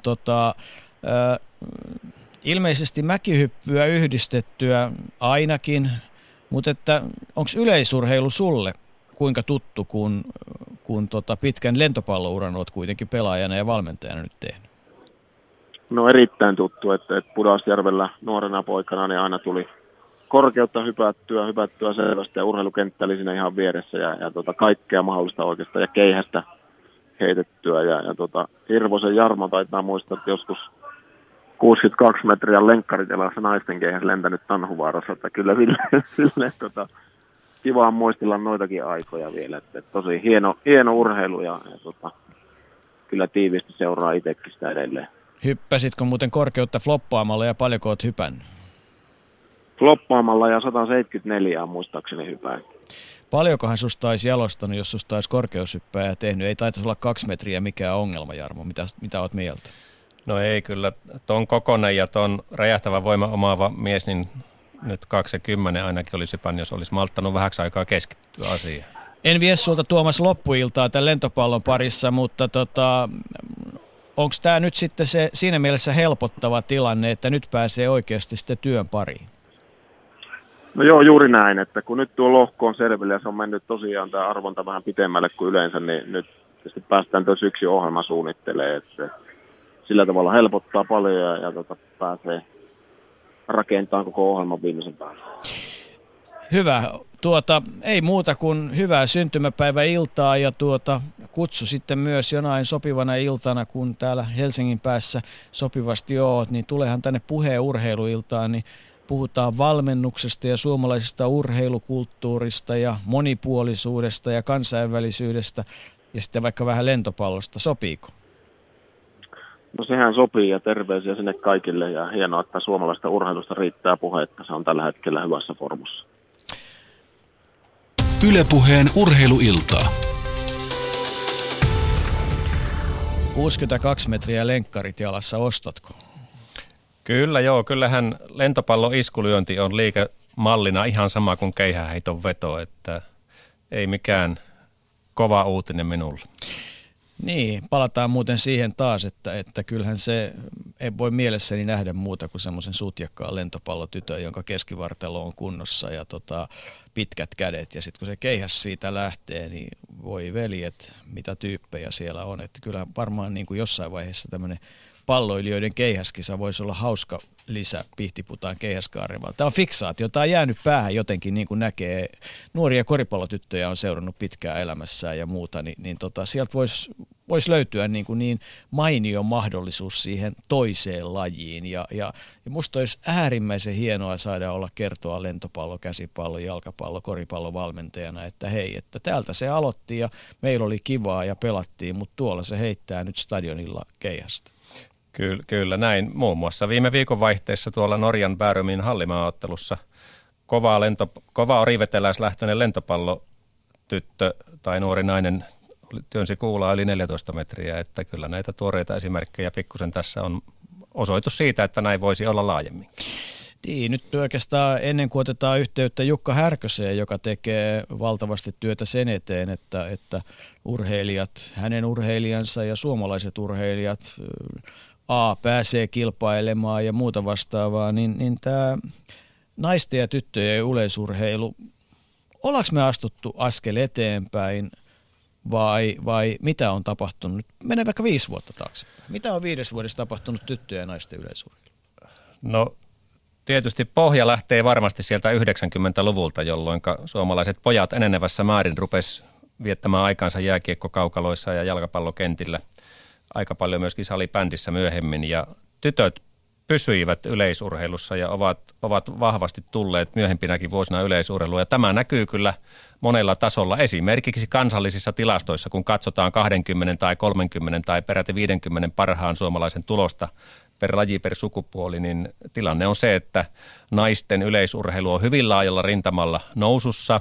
Tällä mittarilla miesten puolelta pika-aitajuoksut on kovassa nousussa, mutta muut lajiryhmät kyntää sillä siinä aallonpohjassa, johonka on tultu 2000-luvun 2005-2007 vuosien aikana, että ei se ole ihan sattuma, että esimerkiksi tällä hetkellä näyttäisi halli EM-kisoihin olevan lähdössä enemmän nais- kuin miesurheilijoita. Niin, jos tällä hetkellä joukkue lähtisi, niin siellä yksi kuulantyöntäjä edustaa meitä miehiä ja naiset sitten isolla joukolla pitää jöötä. No se on tällä hetkellä tilanne, mutta enpä usko, että se ihan siihen jää, josta tuossa alkulähetyksessä jonkun verran jo puhuttiinkin. Onko kysymys myös siitä, että noin yleisurheilun kannalta niin tyttöjen elämäntavat, ruokailutottumukset, mallit, päihteiden käyttöä myöten, niin se on hiukan erilaista kuin pojilla, jotka on ehkä enemmän sitten vielä narahdettavissa muiden harrastusten ja pelaamiseen, joskaan missään nimessä pidä pelaamista pahana. Se on uteliaa ihmisen merkki ja hyvä juttu, mutta et helposti sohvalle ja mukavuuden halua. Onko se tämmöinen meidän miesten ominaisuus? Kyllä siinä on paljon yhteiskunnallisia ja sukupuolirooleihin liittyviä tekijöitä, ja tytöt, nuoret naiset on hyvin pedantteja, että mihinkä he lähtevät tosissaan, niin he lähtevät sitten tosissaan, ja sellainenkin asia oli tuossa 2007-2011 vuosina. Meillä oli tyttö- ja naisyleisurheilun kehittämisohjelma, terveiset vaan Anni Kirvesniemelle ja Telle Haapaniemi-Koskiselle, jotka silloin siinä hallituksen jäseninä kovasti tästä huolta kantoivat, ja silloin me opittiin aika paljon. Pystyttiin opettamaan nuorille tytöille oikeanlaista asennetta ja varmaan myöskin miesvalmentajina kohtaamaan sitä naisvalmennuksen problematiikkaa. Tässä on monta asiaa, jotka ovat nyt niin kuin näkyvissä tulostaululla tuolla tyttöjen ja naisten yleisurheilussa. Niin, Annille tosiaan terveisiä, jos oikein ymmärsin, niin hän on saanut, niin kuin monelle käy, niin vähän varaosia polviin ja päässyt jopa hiihtämistä kokeilemaan niin, että kaikkea hyvää Annille, treenaamista se kaipaa. Mitäs Jere, me ollaan täällä kolmistaan, missä meidän muut on? No Shoutboxissa täällä on kova keskustelu käynnissä viestijoukkueista ja sitten kysytään samalla, että lentopallosta puhetta yleisurheiluillassa. Eikö se ihan luontevaa kuitenkin ole, jos urheilusta puhutaan? Tosiaan täällä Shoutboxissa voi yle.fi kautta puheosoitteessa pistää omia kommenttejanne tänne, ja sitten Twitterissä hashtagillä urheiluilta, ainakin puujalkoja täällä lentelee Twitterin puolella. Täällä kysytään, että eikö voisi sellaista urheilupuheohjelmaa lanseerata kuin Yle is urheilu, eikö tämä ole vähän kuitenkin sen tyylinen? Mitä siellä puhutaan viestijoukkueista? Viestijoukkueista täällä oikeastaan siitä, että missä viestijoukkueiden pitäisi treenata. Ja sanotaan, että viestijoukkueet yleensä ei juokse yhdessä kuin kisoissa, näin Suomessa. Pitäisi treenata yhdessä, niin vaihtot ynnä muu sellainen harjaantuisivat. No Jarmo, mitä sanot? Pitäisi varmaan treenata yhdessä, mutta eikö viestit yleensä ja tämmöinen niin kuin nuorten viestikarnevaalithan on kova juttu. Kai sitä viestijuoksua kehitetään. Itse asiassa on vuosikymmenet puhuttu, mutta noin kaiken kaikkiaan viestit on aika iso mahdollisuus, koska siinä on taas tämä joukkueelementti ja itse asiassa niin kuin se, että tietyissä viesteissä se ei niin nopean, ei niin hyvän merkitys on kauhean iso, että kuinka monta se pystyy voittamaan, että sehän on iso mahdollisuus. Kyllä, se on Suomen kaltaisessa maassa viestijuoksu on erittäin iso mahdollisuus ja esimerkiksi 2 vuodessa SM-viestien osaottajajoukkueen määrät ovat nousseet noin 100 sieltä 450 tuntumasta lähelle 600 ja pika-aitajuoksut eritoten tällä hetkellä kasvaa valtavasti suurissa seuroissa. Se tietää lahjakkuutta näihin lajeihin ja mahdollisuuksia koota hyviä viestijoukkoita. Ja niin kuin mainitsin, niin esimerkiksi miehet ovat panostaneet tuohon projektiinsa kovasti ja harjoitelleet erittäin monia kymmeniä viikkoja yhdessä viimeisenkin olympiadin aikana, mutta se ei aina riitä. Siellä on ollut matkalla monenlaista murhettakin ja tulosta ei ehkä sillä tavalla ole saatu kuin odotettu. Tällä viestikeskustelussa on muutakin. Muun muassa tämä, että olisiko Suomessa mahdollista keskittää voimia esimerkiksi valitsemalla viestijoukkue, joka asuisi samalla paikkakunnalla ja treenaisi sitten siellä?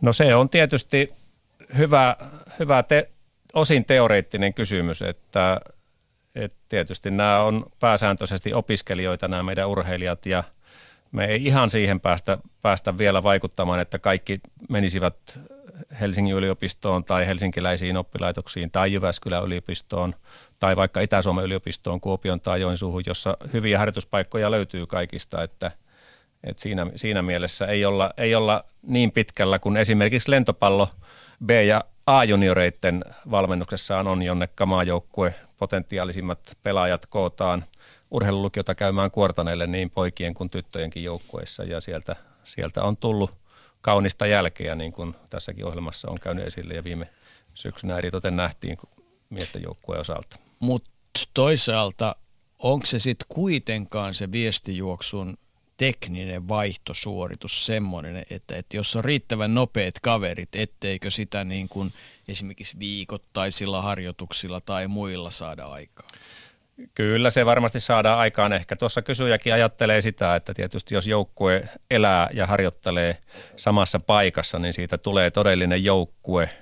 Esimerkiksi yhdysvaltalainen kestävyysjuoksu on noussut sillä nyt, että siellä parhaat juoksijat ovat sponsoreidensa tuella siirtyneet ympärivuotisesti harjoittelemaan, asumaan, elämään, leireilemään yhdessä samoilla paikoilla. Että siinä on varmaan semmoista voimaa psykologiankin tasolla, joka saattaisi auttaa, mutta ihan sillä tasolla ei kyllä Suomessa ainakaan vielä ollut.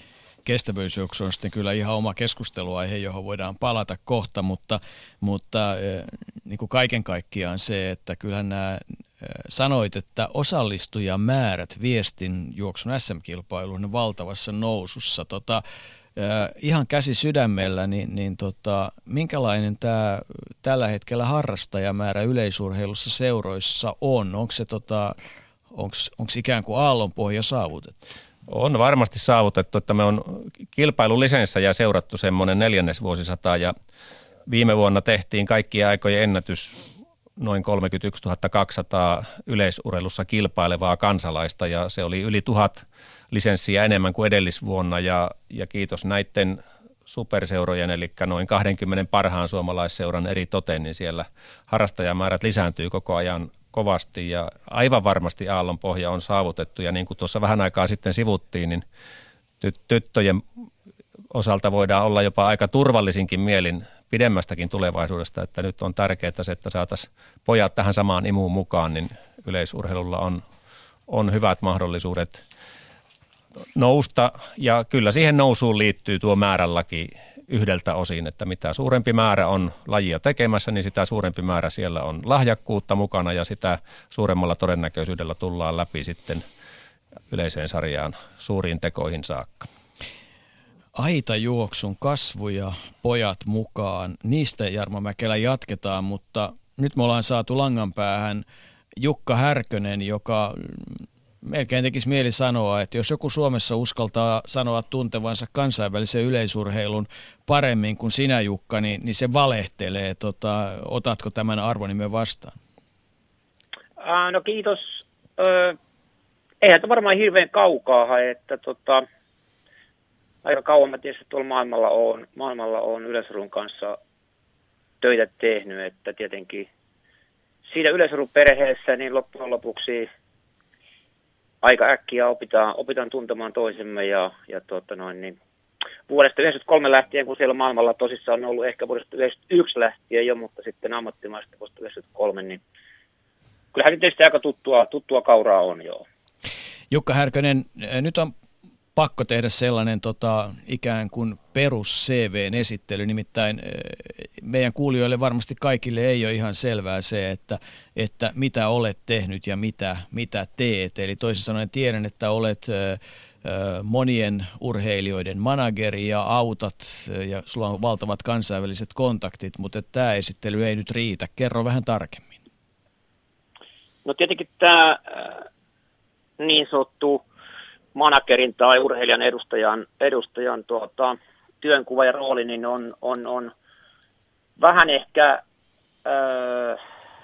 siitä persoonasta itsestään kiinni, että meillä on tämmöinen amerikkalainen lähtökohta, tämmöinen agenttitausta ja sitten on ehkä tämmöinen valmentaja-manageri lähtökohta, niin kuin se henkilökohtaisesti minulla on niin se on managerin työnkuva ehkä pikkasen erilainen, mutta pääasiassa se on silloin, kun työkseen sitä tehdään ja niin ammattimaisesti yritetään näitä urheilijoita auttaa, niin se on tukiasioiden ja sponsoriasioiden hoitoa, se on kilpailuohjelman suunnittelemista yhdessä urheilijan ja urheilijan valmentajan kanssa, se on kilpailuohjelman neuvottelija ja toteuttaja siihen saakka sitten, kun urheilija siellä kentällä on, ja siihen kuuluu sitten lentojen tekemistä ja majoituksia ja sitten myöskin harjoittelukaudella leiritysten tekemistä ja niin edelleen. Ja kun mä työskentelen paljon urheilijoiden kanssa, joilla ei ole tämmöisiä vahvoja liittokohtaisia eikä liiton tukia takana, niin myöskin sitten niin kun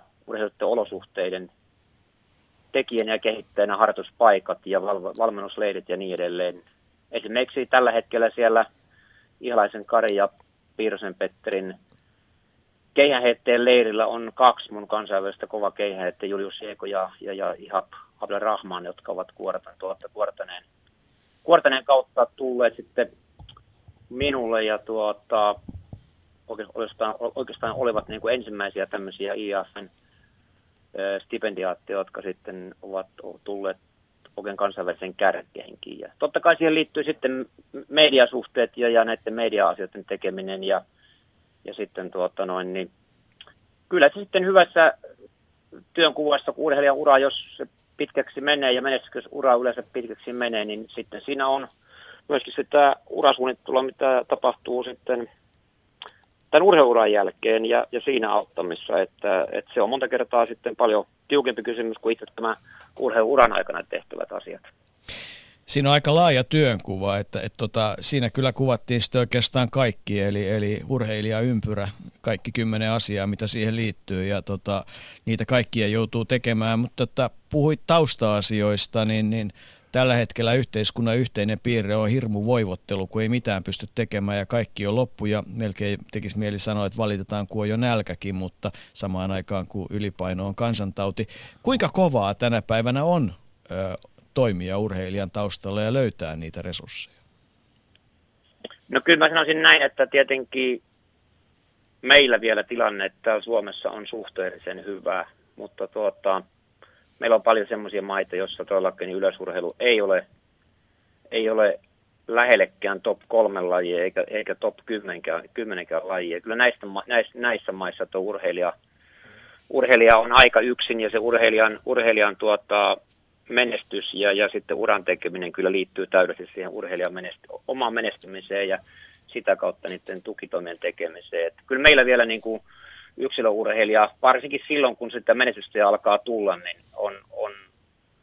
on niin yksilöurheilijana, yleisurheilijana kuin monenkin yksilöurheilijana, niin kyllä Suomessa menestyvä urheilija niin saa tukea. Mutta toinen kysymys on sitten näiden nuorten tukitoimien tekeminen. Se ei ole niin helppoa.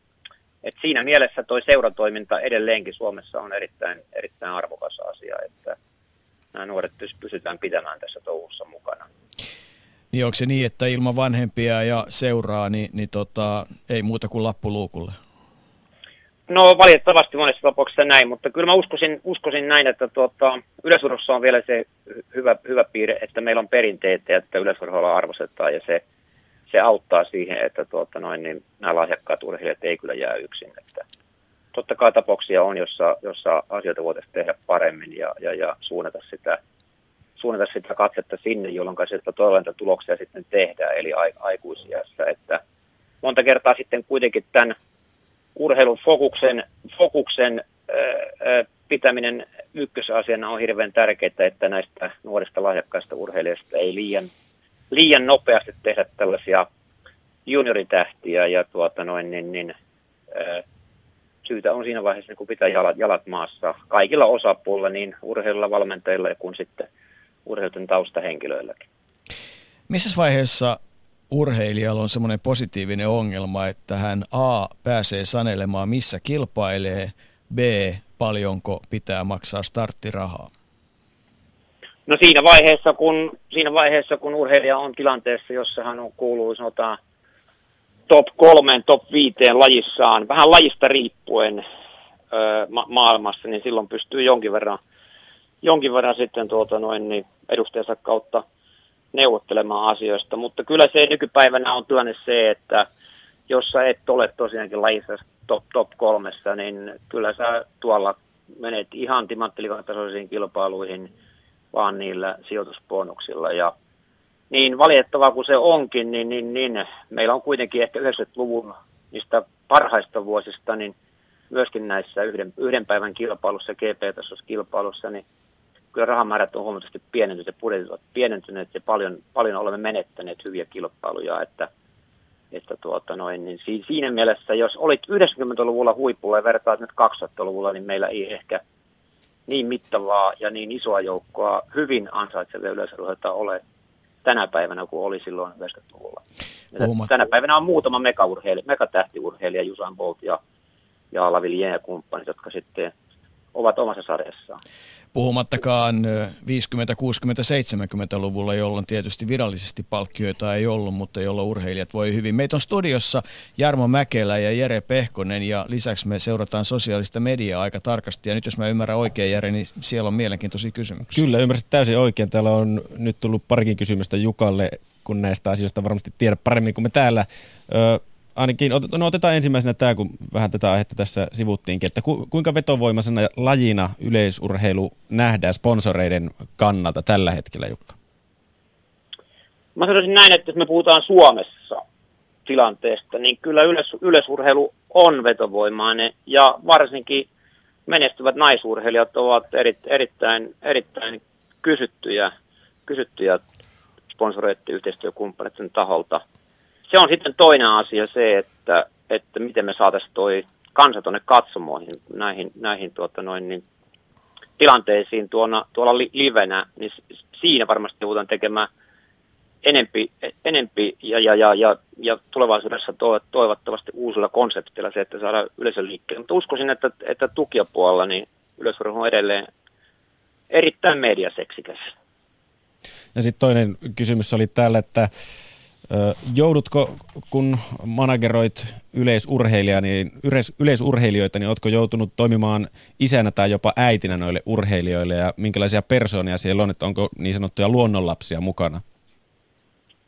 No, äitinä en ehkä ole joutunut toimimaan, mutta voisi sanoa, että jonkinlaisena isäpuolena kylläkin. Että kyllähän urheilijoiden menestyvien urheilijoiden luonteenpiirteisiin kuuluu se, että ollaan persoonallisia ja pitää olla persoonallisia. Ja urheilijat silloin, kun ne on siinä, sanotaanko, huippuvaiheessaan, niin ovat mahdollisimman egoistisia niin sanotut kiltit urheilijat jää normikkopaikoille. Että yleensä nämä mitalliset ovat tosi tilanteessa aika kovia egoistisia. Ja nämä on egoistia ja näiden särmikkäiden luonteiden kanssa täytyy sitten diplomaattisesti yrittää seilata. Että väittäisin näin, että mulla on tässä tallissani ollut ehkä noin vajaa 100 urheilijaa, tai 100 arvokisamitalia, niissä on paljon urheilijoita, jotka voittaneet paljon, niin väittäisin näistä mitalin voitteista, niin aika harvoin niin sanottu helppo tapaus, että kyllä nämä on yleensä särmikkäitä persoonia. Niin, siinä pitää olla vähän vaikea itsekin, mutta että kuinka, Jukka, kuinka tärkeää on se kokemus, mikä tulee vuosien saatosta, että kun nyt ajatellaan vaikka, että pitää myydä urheilijaa, jolla ei vielä välttämättä ole semmoista nimeä, mutta jos sä nyt sanot esimerkiksi jonkun kisan järjestäjälle, että mulla on nyt tämmöinen aitajuoksija, että sen tulos on sen tulos on 13.80, mutta se juoksee teillä 13.60, niin uskotaanko sua ja kuinka tärkeä asia tämä nykyisin tämmöinen on? No se on erittäin tärkeä. Tämä perustuu kyllä hirvittävän paljon kisajärjestäjien ja sitten urheilijoiden edustajien, managereiden ja agentteiden yhteistyöhön.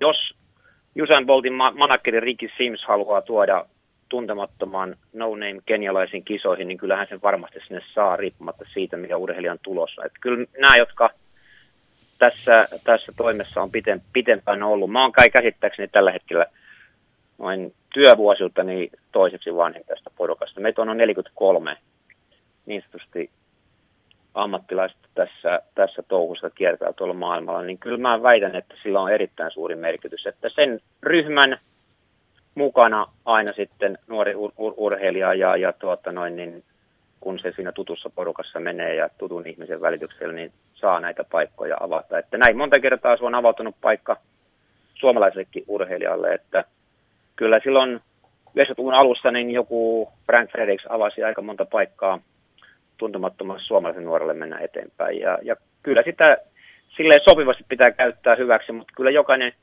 jokainen urheilija tullessaan tekemään töitä mun kanssa, niin oppii sen tosiasian myöskin se, että jokainen urheilija joutuu tämän oman tiensä tekemään ja omilla tuloksellaan ja tekemisillään ja olemuksellaan sitten voittaa niitä kisapaikkoja. Et kyllä tämä laji on tuloslajia ja siihen se hyvin pitkälti perustuu.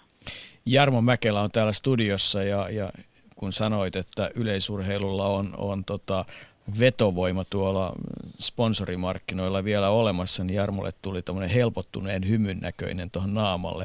Jarmo, onko sulla Jukalle jotain erityistä kerrottavaa tai kysyttävää tai pohdittavaa? No meillä on Jukan kanssa pitkä yhteinen tie takana ihan siitä lähtien, kun aloitin sotaväen jälkeen opinnot tuolla liikuntatieteellisessä tiedekunnassa iloisella 70-luvulla Jyväskylässä, niin Jukka oli meidän kurssin tuuttori ja pani minut ruotuun heti ensimmäisestä päivästä lähtien. Ja tietysti sen totean, että kun Jukka oman urheiluransa jälkeen on valmentanut erittäin paljon ennen siirtymistään agentin managerin tehtäviin, niin kyllä se on varmaan se paras mahdollinen pohja, koska jos Jukka sanoo esimerkiksi suomalaisurheilijoille jotakin kansainvälistymisen vaatimuksista tai tavoista toimia mennä eteenpäin, niin häntä kuunnellaan kyllä herkällä korvalla ja siinä mielessä voin tässä todeta kiitollisena sen, että Jukka on tehnyt erittäin pitkän päivätyön myöskin monen suomalaishuipun asioiden edistämiseksi ja suorastaan kasvattamiseksi tähän kansainväliseen kovaan yleisurheilun maailmaan. Niin Jukka, mun on pakko jatkaa tästä, että kun tuossa puhuttiin siitä valmentajataustasta ja siitä niin kuin ymmärryksestä yleisurheilusta, niin kuinka usein ja onko käynyt niin, että kun olet katsonut, että tuossa on oikeasti lahjakkuus, niin silmä sen osalta olisi kertonut väärin. Se, että tuleeko sitten huipulle, on tietysti kiinni niin paljon luonteenpiirteistä, sattumasta ja monesta muusta asiasta ja harjoittelusta ja intohimosta, mutta jos puhutaan tästä fyysisestä lahjakkuudesta, niin onko silmä kehittynyt siihen, ettei enää sen suhteen tule niin kuin hakuammuntaa ja vikavalintoja? No varmasti on kehittynyt, mutta siinä sanot ihan oikein, että lahjakkaita urheilijoita on paljon, mutta se lahjakkuuden lähtökohta on se, että siitä sitten alkaa työnteko ja tämän työnteon ymmärtäminen riittävän varhaisessa vaiheessa. Niin valmentajan kuin sitten sen urheilijan kohdalla niin tekee sitten sen tuloksen. Mutta mä väittäisin näin, että tämä tämmöinen silmä kyllä niin on aika monta semmoista urheilijaa, jotka on juuri tullut sen kautta itselleni, että vaikka tulos on niin hirvittävän kova ollut, mutta on ollut joku semmoinen poikkeuksellinen tekijä siinä urheilijassa, ehkä niistä semmoinen tyyppikysymys tai sitten jotain muuta vastaavaa, joka on herättänyt mielenkiinnon kyseistä urheilijakohtaan, mutta väitän, että vuosien mittaan entistä enemmän niin kiinnittää huomiota sellaisiin asioihin kyllä, jotka liittyy tuohon luonteenpiirteeseen ja sitten ensimmäisen keskustelun jälkeen oikeastaan selviää, että mikä palo ja intohimo sitten kyseessä nuoressa miehessä tai naisessa on, että kun tähän kovaan lajiin on lähtenyt mukaan. Et väitän, että yleisurheilu on yksi maailman kovimmista kolmesta yksilölajista ja kun siinä lajissa on vaikkapa top 30 maailmassa, niin silloin kyllä kuuluu aika aatelista porukkaa ja sen suhteen väittäisin, että kokemus ja asioiden ymmärtäminen, sen niiden lainalaisuuksien ymmärtäminen kyllä sitten, kun sen kertoo tulevalle nousevalle urheilijalle ja sen uran vaatimuksiin, niin kokemusten myötä tulee entistä varovaisemmaksi sitten myöskin sen suhteen, että mitä urheilijalle siinä tulevaisuuden visiossa niin haluaa esittää. Että kyllä silloin pitää esittää asiat mahdollisimman realistisesti ja siitä sitten se urheilijaura alkaa. Jukka Härkönen, jonkun viikon kuluttua, itse asiassa aika pian, on tarkoitus puhua aiheesta agentti, manageri, promoottori, ja nyt sulla on sellainen epäonni, että varmaan joudut osallistumaan uudestaan keskusteluun, mutta mun on pakko lopuksi kysyä, että kun pahuksen isolla prosentilla rallimaailmassa onnistunut Timo Jouhki sanoi, että sen lisäksi että pitää olla se synnynnäinen vauhti, eli toisin sanoen, että on se niin kuin yksinkertaisesti vauhti ralliautoilijalla, niin tämmöinen psykologinen profiili on oikeastaan 95% siitä onnistumisesta. Onko yleisurheilijan luonteen piirteet, semmoinen psykologinen profiili, niin onko se tämän keskustelun aikana helposti nähtävissä, että huipulle on mahdollisuus päästä? No, mä sanoisin näin, että mä oon tavannut muutaman urheilijan, jotka kyllä niin kuin oikeastaan ensimmäisellä tapaamisella on ja ensimmäisellä keskustelulla on osoittanut sen, että tässä urheilijassa on särmää ja tämä urheilija menee pitkälle. Ja näillä urheilijoilla on kyllä se ollut oikeastaan siinä ensimmäisen tapaamisen jälkeen, niin myöskin se itseni kanssa sitten se, että sen tapaamisen jälkeen on jäänyt se tunne, että tästä alkaa yhteistyö ja mennään riittävän kauas, niin kauas kuin rahkeet kestää. Että väittäisin näin, että hyvä avoin keskustelu valmentajia ja sitten jos on mahdollisuus, niin tämän urheilijan kanssa ja valmentajan kanssa yhdessä, niin avaa sen reitin, että väittäisin näin, että se on kyllä oikeastaan ensimmäisten tapaamisten ja keskustelujen niin tuloksena nähtävissä. Voi olla, että tulee virhearviointia, mutta harvoin on tullut virhearviointia. Jukka Härkönen, nyt kiitos ajastasi ja iloa ja tarmokasta työtä. Klubinissa on torstaina kisat ja Näin on, sinne lähetään. Mä jätän yhden sellaisen kysymyksen sinne, että sinne voi kuulijat vastata. Mä kuulin tämän tuossa viime lauantaina tämmöiseltä legendaariselta lahtelaiselta visailija-ekspertiltä kuin Reijo Salminen, niin voisi jättää sinne kysymyksen, että Jarmokin voi yrittää siihen vastata, että minä vuonna Paavo Nurmi toi viimeiset olympiamitalit Suomeen ja siihen kysymykseen voi sitten vastata, että mielenkiintoinen vastaus tähän kysymykseen on olemassa. Siihen on olemassa kysymys ja nyt kysymys kuuluu, että hyväksytäänkö kaimat? Mä vaan kysyn näin, että milloinko Paavo Nurmi toi viimeiset kultamitalit Suomeen? Se on melkein yhtä hyvä kysymys kuin, että tiedätkö milloin Pekka Päiväriita? Tässä on kysymys Paavo Nurmesta, ihan tästä legendaarisesta kaikkien aikojen olympiaurheilijasta. Selvä. Okei, minä vuonna Pekka Päivärinta toi viimeiset mitalit Suomeen. Siihen on tämä moottoriurheilu vastaus. Aha, okei, selvä. No niin, jatketaan. Hyvä kysymys. Reijo Salmisen kysymykset on aina sen verran ikäviä, että niihin liittyy aina kaikenlaisia kompia, mutta saako sulle soittaa, kun ruvetaan puhumaan ihan oikeasti aiheesta manageri, agentti, promoottori ja muun muassa managerin, agentin ja promoottorin vastuu? Kyllä, ehdottomasti. Kiitoksia. Nyt jätetään sut hetkeksi rauhaan. Kiitoksia.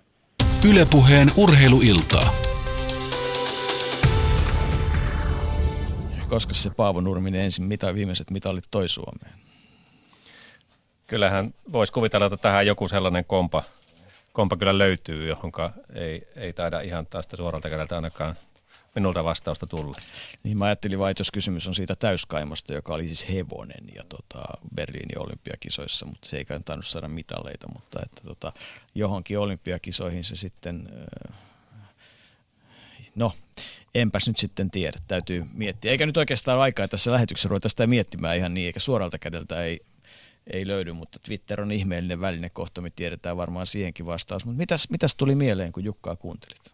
No kyllähän siinä kymmenien vuosien kokemus ja intensiivinen työ mukana olo tässä kansainvälisessä yleisurheilussa puhui selkeästi ja varsin maalaisjärkisiä ja järkeen käyviä asioita, että kyllä Jukka on kokenut ja nähnyt paljon kansainvälisestä perspektiivistä tämän lajin touhua, ja hieno asia, että Suomen kansalainen on voinut tuommoisella aitiopaikalla olla, ja erittäin hienoa todella sekin, että on antanut kovan panoksen myöskin nuorille nouseville suomalaisyleisurheilijoille vuosikymmenten saatossa jo. Niin, ja kyllähän tietysti stadionilla oli aikanaan kisoja, eikö Jukka ollut promoottorina silloin maailmankisoissakin ja muuta vastaavaa. Oli niin monessa mukana ja urheilijoiden taustalla ja kyllähän tämä tausta-asioiden hoitaminen ja niin kuin tavallaan siinä se hyvin vastuullisesti toimiminen, niin se on aika semmoinen mielenkiintoinen asia kaiken kaikkiaan, että monihan mielellään näkisi, että toi on iso rahan lähde, ja kun sieltä saa provinsiossa pois, niin rikastuu, eikä tarvitse muuta kuin kerätä fyrkat veksi, mutta se taitaa olla aika väärä käsitys. Mutta nyt mennään kyllä ihan sinne, varmasti Jarmo Mäkelä, niin mennään sinne ihan perustyönteon äärelle, ja jos kaikki on suurin piirtein oikein, Jari, niin meillä on langan päässä nyt sitten Markku Leppänen. Oletko Markku kuulolla? Joo, ollaan. Oletko kuunnellut iltaa aikaisemmin vai onko mennyt työn merkeissä? No mä tuossa kuuntelin autolla tai tulin tänne, mutta mä oon nyt täällä semmoisessa työpaikassa. Vähän, tai se on nyt harrastushommissa, mutta toivottavasti tämä kuuluu tämä puhelu sinne. Mä oon täällä kellarissa. No pidetään se lyhyenä ja tiiviinä ja mennään suoraan asiaan. Olet nyt yhtenä osana taustatiimiä, jonka on saanut nähdä sen, että Kristiina Mäkelä on parantanut ihan valtavasti omaa loikkimistaan. Kolmiloikasta on kysymys ja taitaa olla tällä hetkellä ihan tilasto 4, tehnyt valtavan hyvää jälkeä, ja se ei tapahdu ilman taustatiimiä. Mitä ensiksikin, niin mitä voit sanoa tästä Kristiina Mäkelän kehityksestä? No siitä ei voi sanoa muuta kuin hyvää, että kehitys on ollut kyllä ihan älyttömän hyvä, että mehän on niin kuin menty tähän tai päästy tähän tilanteeseen sillä, että me on perusasioita harjoittelemalla niin kuin hänen ominaisuuksiaan parannettu kaikilta osin ja nythän on, sanoisin, että ehkä tärkein osa siinä on se, että hän on itse päättänyt ryhtyä niin kuin huippu-urheilijaksi. Ja silloin nämä kaikki asiat niin kuin nivoutuu toisiinsa aika luontevasti, mitä tähän nyt sisältyy tähän huippu-urheilun harjoitteluun. Niin onko tämä nyt sitä, me Jarmo Mäkelän kanssa ennen lähetystä käytiin keskustelua siitä, että aika monesti me tehdään urheilusta hirmu monimutkaista ja puhutaan millimooleista ja jostain pikkudetaljeista, ja sitten kun ruvetaan tutkimaan lähemmin, niin huomataan, että terveydenhuolto, asenne, ihan leporasitus, yöunet, ravinto, että jos nämä nyt ensin laittaisi kuntoon ja sillä ottaisi sen ensimmäisen metrin, niin sitten voitaisiin lähteä keskustelemaan muista asioista. Kuinka oikealla jäljellä ollaan? Kyllä siinä aika oikealla jäljellä ollaan, että kyllä ne millimaalit tulee sitten vasta siellä viimeisiä prosentin osia kehitettäessä, mutta aluksi mitä mainitsit näitä asioita, niin siinä on ihan tarpeeksi työmaata, että kun ne saa kondikseen, niin sitten voidaan ruveta siirtyä seuraaviin asioihin, mutta että se on aika iso kynnys kyllä, joiden asioiden kuntoon laittaminen niin kuin kokonaisvaltaisesti. No teitä on mukana tiimissä sinä ja ainakin fysioterapeutti Seppo Pehkonen, tuttu monelta vuosilta, Jarkko Kumpulainen valmentaa edelleen, Veli-Pekka Valkonen. Tämä nyt osoittaisi niin kuin sitä, että teitä on niin kuin hyvin monen alan osaajia. Studiossa on Jarmo Mäkelä, ja mulla on jotenkin sellainen tunne, että Jarmollakin voisi olla jotain mielenkiintoista analysoitavaa tästä aiheesta. Joo, terve Make, ja onnittelut tähän astisesta. Ne on varmasti välionnitteluita, katsoo sitä asiaa sitten pitkällä tai lyhyellä tähtäimellä. Olen pannut merkille, että Kristiina on ollut varsin järkevän maltillinen 2 ensimmäisessä kilpailussaan hallikaudella, hypännyt hypännyt toisessa kisassa muistaakseni 3, toisessa 2 hyppyä. Onko hän itse tässä rasittavassa lajissa ja ennen päätavoitteita ottanut tämän maltillisen linjan vai oletko joutunut kovin paljon osallistumaan näiden päätösten tekoon? No ei, kyllä me on yhdessä aina asiat mietitty ja oikeastaan päätetty etukäteen, että tämä on tämmöistä, yhdessä me näitä asioita pohditaan kyllä, että näin se menee. Mitä muutoksia tai mitä terävöityksiä siihen Kristiinan toimintaan on tehty ja mitä siitä muut voi oppia? Vai onko se kaikki tätä perusasioiden hiomista?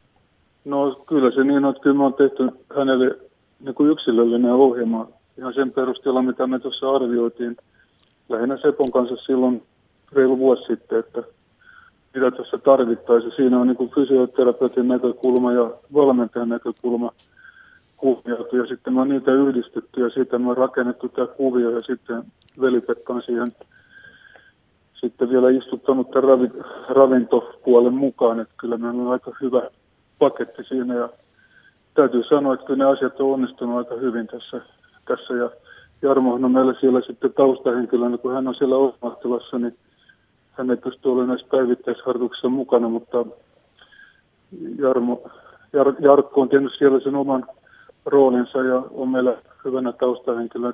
Tällä lailla on rakennettu tätä systeemiä tähän ja ei tässä mitään oppakonstia ole käytetty, ihan perusasioita, niin kuin tuossa ilmi tulikin jo aikaisemmin. Niin ainakin habitus, urheilijahabitus vaikuttaa oikeasti niin kuin kovan luokan urheilijan habitukselta. Et en sitten tiedä, että onko se, että kun tulokset paranee, niin myös habitus muuttuu huippu-urheilijan habitukseksi, mutta se on niin kuin selvästi nähtävissä. No joo, mutta kyllä se niin päin pitäisi se asia mennä, että ensin pitää niin kuin tekemään niitä huippu-urheilu-asioita ennen kuin voi huippu-urheiliksi tulla, eikä vasta sen jälkeen, että näinhän se pitää edetä sen kuvion. Mutta kuinka tärkeä osa siinä on oikeasti sillä asennekysymyksellä, että et vitsi vieköön, että niin kun tulee selväksi, että et voi käyttää aikaa ja harrastella ja käyttää siihen ajan, tai sitten voi käyttää aikaa ja tehdä se oikein ja tulla huipulle? No se on olennaisin osa siinä koko asiassa. Urheilija itseään sen päättää ja niin kuin mä tuossa sanoin, niin siinä vaiheessa kun Kristiina päätti itse ruveta huippu-urheilijaksi, niin sekä ne asiat on niin kuin hänelle itsestään selviä, miten niitä tehdään. Ja me kerätään sitä tietoa tässä meidän omassa verkostossa, jossa sen tiedon kulun pitää olla semmoista avointa ja kaikki, niin kuin, kaikki osat tässä niin kuin tukee toinen toisiaan. Siitä rakennetaan se kuvio sitten, millä mennään. Ja sitten pitää olla se luottamus tietenkin siihen asioiden niin kuin näkemiseen, että nyt mitä tässä kehitellään tehdään, että uskotaan siihen, mitä tehdään. No Seppo on nähnyt urheilijan lihaksia ja fysioterapeuttina pitkät tovit eri kisoissa ja sinä taas omaat niin kuin aikamoisen kokemuksen. Valentin Konosta voidaan mainita ja 7 ottelua, monia ihmisiä siellä ja urheilijoita. Kun näitä kokemuksia vuosien saatossa on tullut paljon, niin ilmeisesti niistä on ollut valtava hyöty. Että sieltä jostain muistilokerosta löytyy, että näitä tilanteita on nähty ja näitä urheilijoita on nähty. Onko se näin? Kyllä se on justiin niin, että kyllä se tietenkin matkan varrella monenlaista asiaa tulee vastaan ja eri urheilijoiden kanssa on työskennellyt ja on oppinut niitä asioita, että näkemään, että mitkä niin kuin olisi tärkeitä juttuja ja mitä pitäisi tehdä, mutta nyt tässä tapauksessa ja vaikka niin kuin Valentinin tapauksessa, niin sitten mitä nähtiin, niin myöskin tehtiin ne asiat. Ja nykyään tehdään, että ne ei vaan jää sille tasolle, että pitäisi tehdä. Nyt en voi muuta sanoa kuin, että ilmeisesti lopputoteamus tähän on se, että semmoista oikotietä tässäkään tapauksessa onneen ei taida olla. Että kyllä se aika niin kuin järjestelmällistä ja maanläheistä on. Kyllä se on juuri niin, että nyt esimerkiksi Kristiinan kanssa on tiettyjä asioita, mitä me silloin alusta, kun tästä ryhdyttiin, niin päätettiin, että tehdään, niin niitä on sen jälkeen tehty joka päivä. Ja näin se vaan menee, että ei se tule kiirekurssin kautta, että kyllä ne asiat pitää olla niin kuin ensinnäkin suunniteltu ja mietitty, mitä pitää tehdä ja sitten toiseksi, että ne tehdään. Se on aika yksinkertaista. Aiotko seurata Prahan kisoja, hallikisoja paikan päällä vai television välityksellä? Kyllä, paikan päällä joo tietenkin, että me tässä Jarmon kanssa tehtiin lähteä sinne fiilistelemään. No ei muuta kuin hyvää matkaa, sen matkaa olette kyllä varmaan Jarmo, eikö niin aika lailla ansainnut? No ehdottomasti. Kiitoksia, että saatiin vaivata ja ei muuta kuin takaisin työntekoon. Kiitos Markku. Joo, kiitos ja hyvää illanjatkoa. Kiitos. Yle Puheen urheiluiltaa. Ja nyt voisi kyllä sanoa Reijo Salmiselle terveisiä Lahteen. Joko tiedät Jere muuten oikean vastauksen? Jos tiedät, älä kerro, koska kysytään vielä kerran, niin tai Jarmolle vielä kerran mahdollisuus vastata. Joo, kyllä siis mulla tiedossa tämä on. Mullakin on tiedossa, enkä itse keksinyt, myönnän sen, mutta annetaan Jarmolle vinkki. Mennään vuoteen 1976 ja sanotaan sulle, että Lasse Vireen, Pertti Karppinen ja Pertti Ukkola, niin keksitkö vastauksen? Tämä on epäreilua, koska meillä on vastaus kädessä, mutta ajatellaan. Joo, he oli olympiakultamitalista ja joo, 4 mitallia tuolloin ja en ja kyllä nyt äkkiä. 76, eikö niin? Joo, oltiin siis Montrealin kisoissa oltiin, että en nyt äkkiä. Ja kysymys kuuluu, että Paavo Nurmi, milloin Paavo Nurmi toi? Jaha, se on lentokoneen nimi. Ei se Jarmo ole turhaan päässyt toimitusjohtajaksi. Kyllä, joo. Eli oikea vastaus vuosi 1976 Finnairin lentokone Paavo Nurmi toi Montrealista 76 mukanaan Lasse Virenin, Pertti Karppisen, Pertti Ukkola 4 kultamitalleineen. Ja mä lähdin sillä lailla väärälle tielle, että mietin sitä vanhaa kysymystä näistä täyskaimoista, jossa siis oli muun muassa Pekka Päivärinta, moottoriurheilija, Paavo Nurmi oli olympiakävijänä, oli, kysyttiin mitallisteja ja oli hevonen Berliinin kisoissa ja onhan niitä muitakin, mutta ei tässä nyt suorassa lähetyksessä oikein asiat jaksa. Mutta että maanläheistä toimintaa toi Markun ajattelu. Siis ihan oikeasti perusasiat, kun pannaan ensin kuntoon, niin sitten voidaan siirtyä niin kuin muihin juttuihin. Näin kai se menee. Kyllä, ja minusta tässä Kari Ihalaisen haastattelussa ja Make Leppäsen haastattelussa tuli myöskin Jukan haastattelussa esille se, että se on iso yhteistyö ja vastuun kysymys, että on tällainen taustatiimi, joka pelaa yhteen ja pidän sitä hienona asiana, että esimerkiksi Leo Pusa ja Jarmo Hirvonen luottavat Kari Ihalaiseen siinä määrin, että voivat omat urheilijansa lähettää Etelä-Afrikkaan 6 viikoksi hänen kanssaan treenaamaan. Totta kai ollaan päivittäin yhteydessä, videoklipit vaihtaa omistajaa ja näin päin pois. On hieno tehdä yhteistyötä, mutta näin toimii tämän päivän valmentajat ja näin ei aina ole ollut. Ja näin ei aina suinkaan ole senkään takia, että tuntuu siltä joskus, että varsinkin kun nuoria urheilijoita on ja muuta, niin vedetään niin kuin jokaan suuntaan. Että tuntuu välillä, että koulu vetää johonkin suuntaan ja koulun valmentajat ja akatemiavalmentajat johonkin suuntaan, vanhemmat johonkin suuntaan, seuravalmentaja johonkin suuntaan, aluevalmentaja johonkin suuntaan ja maajoukkueen valmentaja johonkin suuntaan, niin mitäs tämä nuori urheilija siinä tilanteessa tekee? Että kai siinä pitäisi joku mentori olla takana, joka sanoisi, että hei, ihan oikeasti meillä pitäisi olla yhteinen päämäärä. Tämä on inhimillistä. Kyllä näin on ja niin kuin Jukkakin tuossa totesi, että Suomi on sen verran pieni urheiluyhteisö, että kun joku nuori urheilija nostaa päätänsä vähänkin enemmän, niin hän saa aika kovan fokuksen ja sen jälkeen onkin tässä elämänpiirissä niin kuin tarkan olemisen paikka, että asiat pysyvät hallinnassa ja urheilijan asiat menevät oikeaan suuntaan. Niin ja se varmasti kohta lähestytään sitä asiaa, kun puhutaan näistä nuorista lupauksista ja ihan kohta soitetaan Johanna Manniselle, joka ei enää ole nuori lupaus, nuori kyllä, mutta ja varmaan vielä lupaavakin, mutta ei ehkä ihan samalla tavalla. Tämä on mielenkiintoinen kysymys kaikella tavalla, että kuinka moni vetää eri suuntaan ja pitäisi kuitenkin olla malttia määrätietoisesti tehdä niitä asioita, että mitään kikkakolmosia ei ole. Sanoit tuossa mielenkiintoisen asian, että aitajuoksu viesteissä ja aitajuoksussa on niin kuin kauhea buumi menossa. Siis onko tämä nyt sitten joku tämmöinen pituushypyn Tommi Evilä-ilmiö, aitajuoksun Norlottan esiri-ilmiö, tai mistä tämä niin kuin tulee tämä aitajuoksun mielenkiinto? No tietysti siellä on jonkun verran näitä esikuvia, ainakin tällä hetkellä sitä asiaa vauhdittaa Oskari Möröt ja Norlottan esirit ja kumppanit hyvinä esikuvina, mutta tietysti ahtaissa suurten seurojen, suurten kaupunkien urheiluhalleissa pika-aitajuoksijoiden harjoituttaminen, lasten ja nuorten harjoituttaminen, jonossa peräkkäin vetoja, aitadrillejä, koordinaatioita, mitä se onkaan.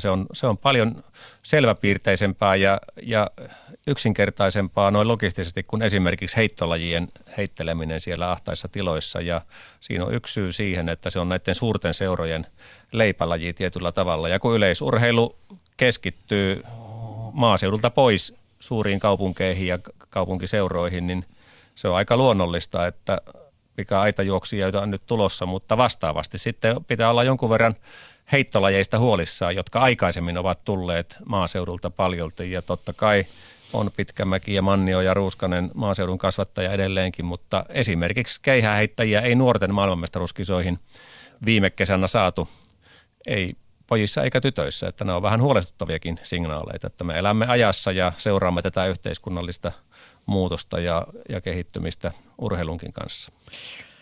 Tietysti voisi kysyä, että kuinka huolissaan meidän pitäisi olla kestävyysjuoksusta noin kaiken kaikkiaan Suomen tasolla ja maailmanlaajuisesti, että kai se tilanne alkaa olla se, että parhaat kestävyysjuoksijat ja maratonarit niin kilpailee kyllä, mutta ei varmaan Pekingissä.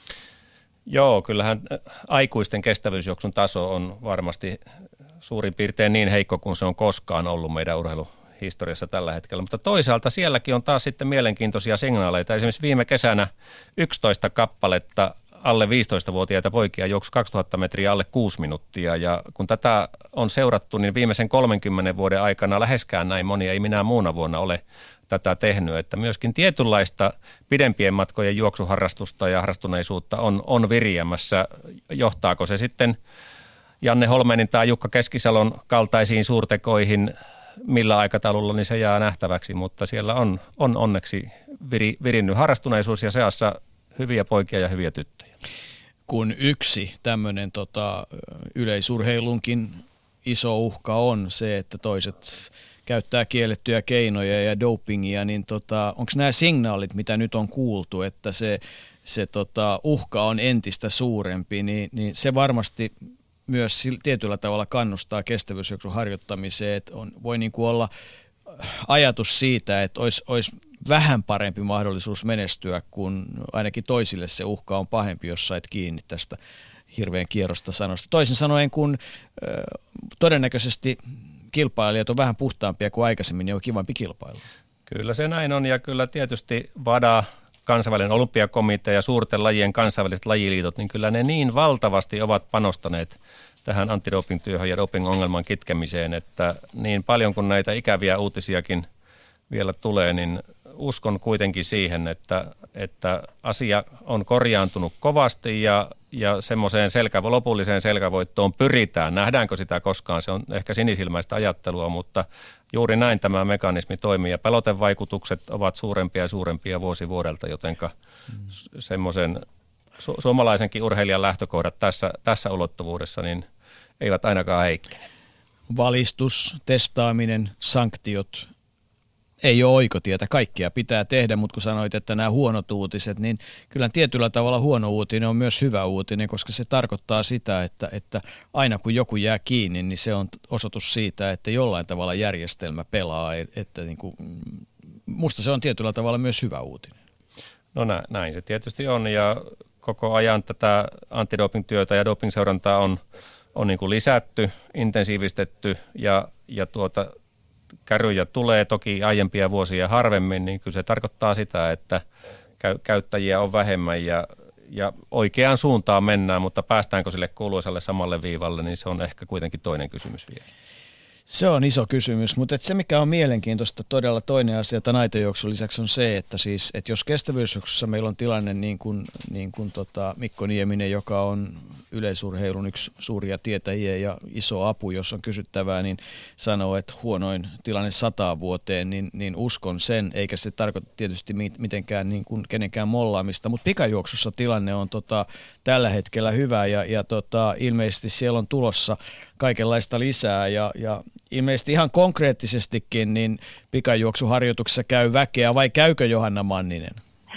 Kyllä käy, että parhaillaan mä oon täällä Nurmon liikuntahallilla vetämässä pikajuoksuharjoituksia ja tämän illan aikana on sellaiset 30 nuorta jo käynyt ja nyt tuolla 15 nuorta vielä odottaa, että lähtee lähtöreenit käyntiin ja mikä ilahduttavaa, niin se on nuoria naisia ja nuoria miehiä ja eri lajeista. Et siellä on meillä pesäpalloilijoitakin tällä hetkellä mukana reenaamassa ja on tulossa jääkiekkoilijoita ja säpäpelaajia. Se on hienoa, että ollaan saanut tällaista lajien välistä yhteistyötäkin.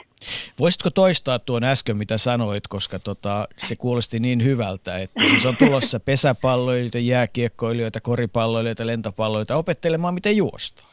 Kyllä, joo, se on ollut mikä on ollut ilahduttavaa, että se on huomattu, että mitä täällä Nurmon perukoilla myös tehdään, mutta se varmaan tulee siitä, että täällä on jo pitkät perinteet siihen, että lajit pystyy tekemään yhteistyötä ja tällä hetkellä mitä muutenkin taitaa olla olympiakomiteassa ajatuksena, että ei olla enää katsota niin kovasti siihen omaan lajiin, vaan tehdään oikeasti lajien välistä mahtavaa yhteistyötä. Musta on ainakin ihan huippua ollut, että ollaan saatu näitä muiden lajien harrastajia. Ja sitten sen huomaa, että meillä on ainakin, meillä on tyttövaltaista porukkaa, niin kyllä meillä on ainakin säpinää, kun saadaan vähän nuoria miehiä meillä harjoituksiin mukaan. Okei. Muutama minuutti viedään sun aikaa ja sitten pääset jatkamaan harjoituksia, se kai sulle sopii. No kyllä sopii erinomaisesti, että siellä ne ihmettelivät, että mitä nyt meidän coachilta yhtään mitään kyselee. Luottamus on näköjään kohdillaan. Okei. Sun kanssa halusin puhua sanasta lahjakkuus sen takia, että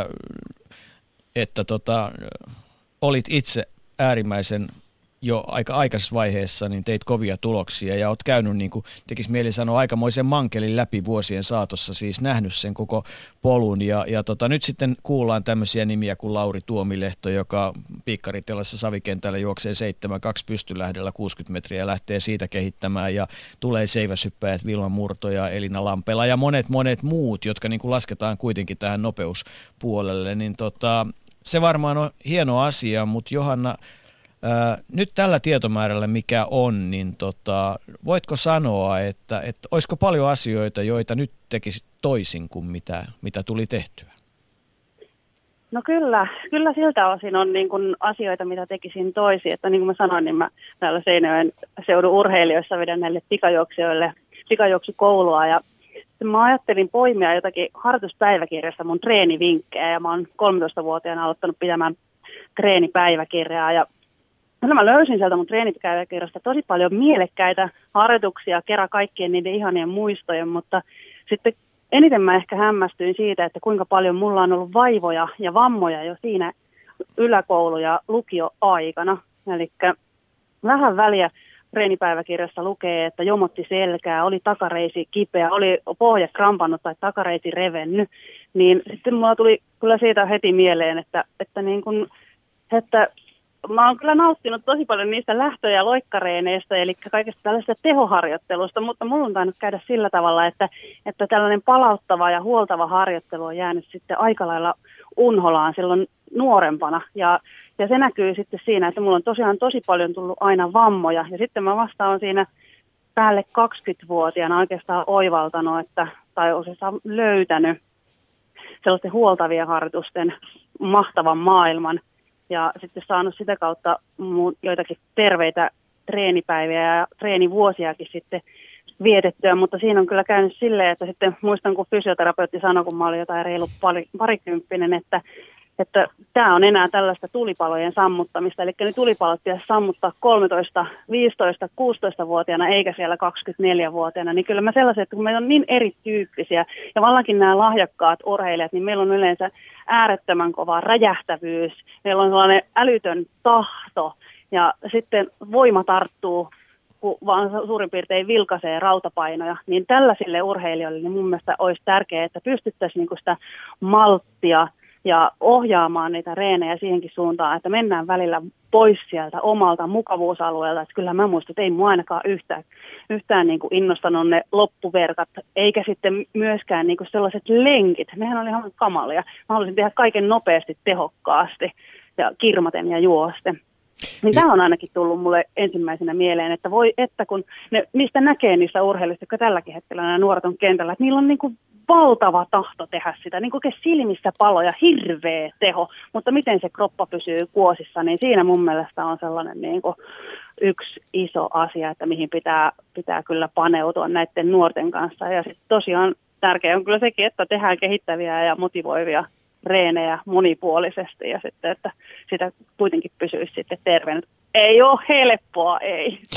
Niin, tuossa nyt taas niin monta asiaa, että onkin pitäisi oikeastaan toistaa ja päivittää näille nuorille urheilijoille. Taidanpa äänittää ja kuulostella tuota uudestaan, mutta tämähän kuulosti ihan samalta kuin, että ne oikeasti menestyneiden ravihevosten valmentajat toteavat, että isoin työ on se, että osaa pitää kiinni, ettei päästä sitä. No. Että kun valmentajan yleinen huonon valmentajan teema on sen, että sen sijaan, että se osaisi pitää varsaa kiinni ja pitää sitä niin kuin maltilla, niin se päästää irti ja antaa vielä piiskalla lisää vauhtia ja siitä ei seuraa muuta kuin, että se hajoaa ihan käsissä. Että toihan nyt kuulosti suunnilleen samalta. No kyllä se kyllä kuulosti. Mulla on joskus sanottikin, kun mä oon nuorena kirmannut tuolla kilpakentillä, että näyttää kuin nuoren varsan menolta. Ja kyllähän sitten ei mulla tarvinnut kuin pikkasen vinkata, että voiko mennä vielä lujempaa, niin kyllähän mä oon mennyt. Että se on kyllä sellainen maltti siihen tekemiseen, eikä se ole helppoa täälläkään reeneissä. Nyt kun katsoo noita nuoria, mitkä tuolla kentällä on, niin kyllä mä saan niitä niin kuin vahtia, että ne lähtee siihen loppuverryttelyyn, että ne tekee hyvän alkuverryttelyn, huoltavan, muistavat syödä kunnolla ja niin kuin huoltaa omaa kroppaansa, että ei ole kerta ei ensimmäinen kuin reenissä, kun mä vetkottelen niiden takareisiä tai pohkeita ja huollan niiden kroppaa jo tuossa vaiheessa, kun on nuoria. Että kyllä meillä mun mielestä valmentaa Suomessa osataan erittäin hyvin. Mutta se, että miten me saadaan nämä nuoret vaan kestämään sitten sitä harjoitusta, niin se on se kulmakivi. Että toivon ainakin, että joku tästä mun tarinasta ottaa oppia ja sitten niin paneutuu siihen omaan tällaiseen kehohallintaan jo paljon aikaisemmin. Johanna, se kuulostaa nyt, oikeastaan mulla tuli mieleen semmoinen ajatus, että eihän tämä nyt oikeastaan niin kuin sillä ei ole niinkään valmentamista. Tämähän on siis aikuisen kasvattamista, siis sitä, että niin kuin älytään ottaa huomioon. Eli että ne, jotka on kokeneempia valmentajia, lainausmerkeissä ohjaajia, vetäjiä, niin niiden pitää kertoa tämä elämän kokemus ja osata olla hyviä kasvattajia, jotta tehdään niitä asioita oikein. Ainakin ne pitää kertoa se, että uskotaanko me teini-ikäisinä, niin sehän on tietysti toinen asia, mutta eikö niin? Siis siitähän on kysymys, kasvattamisesta. On, siitä se on kyse, siitä kasvattamisesta. Ja sitten tullaan myös siihen samaan asiaan, että monesti Suomessa kuulee liian usein jotenkin urheilijan toteava, että on niin kuin että tuurilla löysin hyvän valmentajan, tai tuuria oli, että sain hyvät taustajoukot, niin mä jotenkin ajattelin, että eihän se nyt silleen pitäisi olla sellaista lottoarvontaa näille lahjakkaille urheilijoille, sellaisen valmentajan löytäminen, että se olisi tärkeää, että meillä olisi niin kuin sellaiset valmentajat, jotka pysyisivät pitkään niin kuin urheilussa mukana, ja ne voisi jakaa sen kokemuksen, mikä niillä jo on. Että mun mielestä nyt näkyy aika hyvin esimerkiksi Jousteen Petteri. Hän on noussut tämän hetken maan kärkivalmentajiin, asuu Jyväskylässä yhdessä meidän kaupunkivalmennuskeskuksista. Hän on nostanut Euroopan huipulle Hanna-Maari Latsvalan ja hän on saanut sitä niin kuin, työtään tehdä. Hän on valmentanut jo kymmeniä vuosia ja sitten siinä harjoitellut muutaman yksilön, eli Sisko Hanhijoen ja sitten tällaisen Mannisen Johannan kanssa, niin nyt tällainen valmentaja on oppirahansa maksanut ja saa nyt sitten niin kuin näille varmastikin näille tämän hetken urheilijoille sitten kertoa ne parhaat vinkkinsä. Ja mitä Hantan kanssa juttelin, niin hän ainakin sanoi, että kun on pysynyt terveenä, että siihen on niin kuin panostettu. Ja mä muistan jo silloin, kun 17-vuotiaana mä menin Petterin treeneihin, niin kyllä mulla silloinkin paljon vaivoja oli. Et silloin ei vielä vaan niin kuin sitä osattu ajatella, että kuinka iso merkitys sillä on, että saa niitä hyviä harjoituksia. Ja kyllähän se on urheilijallekin huomattavasti motivoivampaa tehdä niitä lajireenejä, kuin juosta jossakin uimahallissa jalkakipeänä tällaisia vetoja mummojen kanssa siellä vesijuosta. Asioilla on puolensa, Johanna, asioilla on puolensa, mutta nyt tietysti päästään sut harjoituksiin, otetaan vielä yksi puhelu. Ihanaa, kun saatiin harrastaa ja hienoa, että otit Petterin esiin, koska ilta loppuu kesken, ei ehditä Petterille soittaa, mutta se tuli selväksi, että hän on tehnyt hienon työn, mutta tiedätkö mikä on ilosta? No kerro. Että niillä sun Nurmon tyypeillä on sitä tuuria, kun ne on saanut sut valmiiksi. Se on hauska. Kyllä joo, nämä on juuri tuuria, mutta kyllä mä houkuteltiinkin. Tämä ei ole ihan tuuria, koska mua jotenkin houkuteltiin kyllä tänne ja mä olin itsekin jo päättänyt, että jos mä niin kuin jotain vielä voin tehdä urheilun eteen, niin kyllä mä haluan niin kuin antaa näille nuorille sitä omaa oppiani. Ja mä oon monistanut niille omaa harjoituspäiväkirjaani ja kertonut, että mitä näitä reenejä täällä on, mitä kaikkea mä oon tullut tehneeksi, mitä mä oon kirjoittanut sinne, minkälaisia fiiliksiä, mitä mulla on ollut tavoitteita ja muuta, niin mä sanoin, että mä pääsen niin kuin uudelleen uudelleen elämään sitä omaa urheiluuraa, mikä on ollut, että se on niin kuin, että Eli olet nauttinut siitä urasta, Johanna? Kyllä, olen nauttinut täysin siemauksia ja sitten tosiaan se on ollut niin arvokas elämys tuo urheiluura kuin voi vaan olla ja sitten kaikki se itsensä voittaminen ja ne saadut fiilikset, mitä urheilukentiltä on tullut, niin, kun niitä ei voi vaan kaupasta ostaa. Mä oon monesti sanonut, että niitä on sillä tavalla ikävä, että niitä ei osannut ehkä ihan silloin urheilista arvostaa. Että kyllä mä, vaikka ei koskaan sinne olympialaisiin joku pääsisikään, niin kyllä mä suosittelen, että tälle matkalle kannattaa oikeasti lähteä. Tämä on ihan huikea kokemus, jossa se on niin kuin jotenkin kirkastunut vuosien saatosta, että ei ole jäänyt mitenkään katkerat muistot.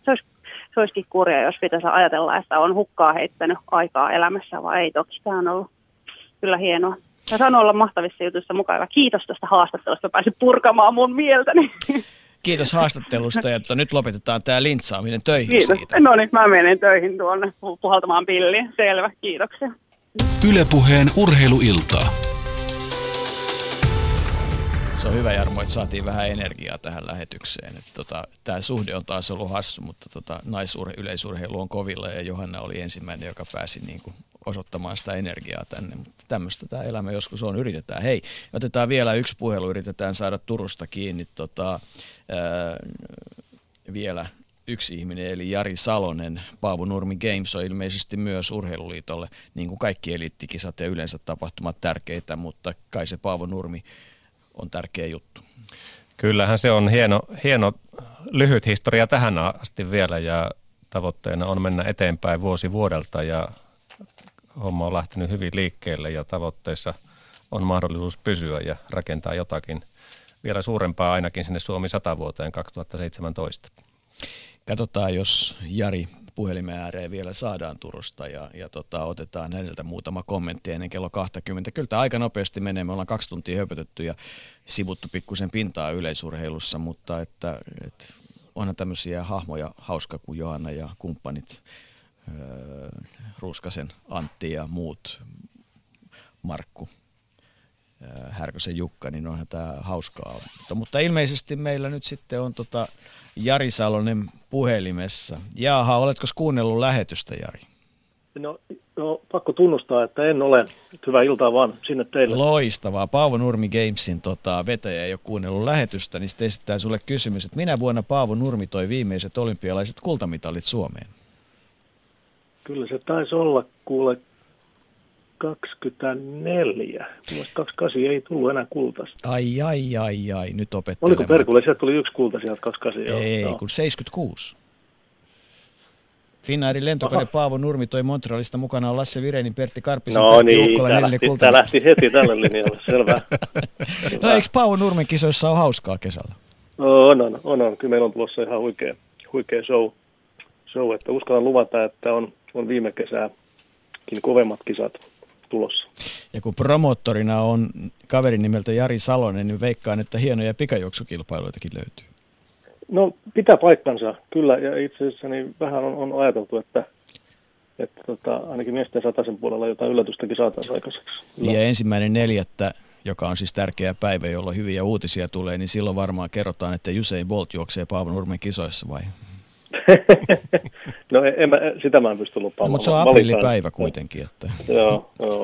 Ei, no siis sehän on kai oikeastaan mahdottomuus, koska ilmeisesti silloin pitäisi niin kuin ensimmäisenä tulla kertomaan, että tässä on se $250,000 ja sitten sen jälkeen pitäisi olla paljon muutakin, niinkö se menee? Kyllä se varmasti näin on. Joo. Ei pelkällä rahalla edes selviä siinä tilanteessa. No nyt on 2015 vuosia, on Paavo Nurmi Games ja sitten on 2016 ja haaveena vähän isommat Paavo Nurmi Games. Sitten on 2017 ja on Suomen 100-vuotisjuhlavuosi. Onko silloin Timanttiliigan Paavo Nurmi Games? No meillä on se edelleen kirkkaana mielessä ja tavoitteena. Ja rehellisesti sanottuna niin se vuosi lähestyy uhkaavasti, että kyllä tämäkin kevät on ja tuleva kesä on sen tavoitteen lähestymisen suhteen aika tärkeitä.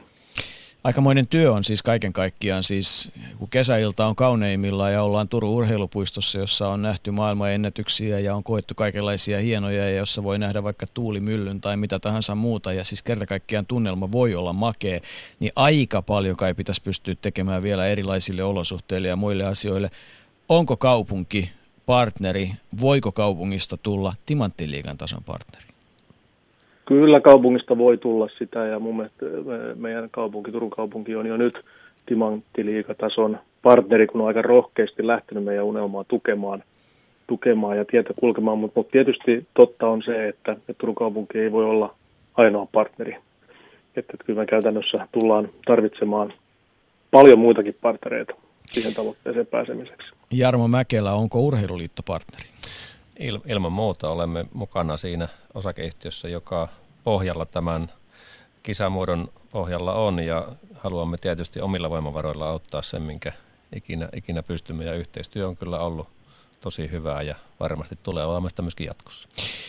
Jos nyt mennään ihan 2015 ja palataan pikkusen jaloille, mutta ei olla niin kauhean vakavia, niin mitä haluat nähdä Paavo Nurmin kisoissa ja yleensä eliittikisoissa kesällä 2015, Jari Salonen? No kyllä mä haluan nähdä oikeastaan semmoista piristyvää, innostuvaa ja toiveikasta yleisurheiluilmettä, jota tämä kauden alkuhallissakin on jo osoittanut. Että kyllä ainakin on niin optimisti, että näen paljon mahdollisuuksia siihen, että suomalainen yleisurheilu leveällä rintamalla piristyy tänä kesänäkin. Ja tietysti teidän kannalta varmaan semmoisen, eikö se nyt ole teille kohtuullisen tuttu tapaus, tämmöinen Norrlotton esiri ja sen hyvät juoksut, niin se ei välttämättä ole huono juttu ollenkaan? No ei todellakaan. Juuri näitä me tarvitaan. Monta muutakin Nooraa vielä tuohon jonon jatkoksi, mutta niin oikein pirteä kausi on ollut tähän mennessä. No mitä tällä hetkellä on jo sellaista esimerkiksi Turussa tarjolla, mitä aikaisemmin ei ole ollut tarjolla? No, mitäköhän mä tuohon nyt yhtäkkiä sanoisin, meillä on kuitenkin ollut aika monenlaista tarjolla. Ehkä sanotaan näin, että viime kesääkin leveämmällä rintamalla pystytään tarjoamaan arvokisafinalistitasoista kohtaamisia. Se on kuitenkin yksi ihan keskeinen tavoite meidän tulevana kesänä, että meidän pitää viitata. Tuohon äskeiseen timanttikeskusteluunkin niin meidän pitää omaa asemaamme kansainvälisten yleisurheilukilpailujen rankingissä nostaa. Ja silloin se tarkoittaa sitä, että meidän täytyy, jos niin kuin lajeja ajatellaan, niin meidän täytyy radalla järjestää kovemmat kisat kuin aikaisempina vuosina. Kenttälajissa perinteisesti niin taso on ollut aika hyvä, mutta tulevana kesänä meidän pitää parantaa myöskin radalla, jotta meidän ranking-sijoitus maailman kisajärjestäjien tilasto paranee. Jari Salonen, nyt tilanne on se, että jäädään odottamaan mitä tapahtuu ja jatketaan kevään mittaan keskustelua, mutta tämä oli muistutus kaikista kesän eliittikisoista ja suomalaisista yleisurheilutapahtumista. Turku yhtenä niiden joukossa. Kiitos, että olit mukana ja nyt täytyy kiittää myös Jarmo Mäkelää ja kaikkia muita. Aika on niin, että kello on 20. Kiitos Jere ja taas jatketaan joka ilta kello 18 uutisten jälkeen. Kiitos. Yle Puheen urheiluilta.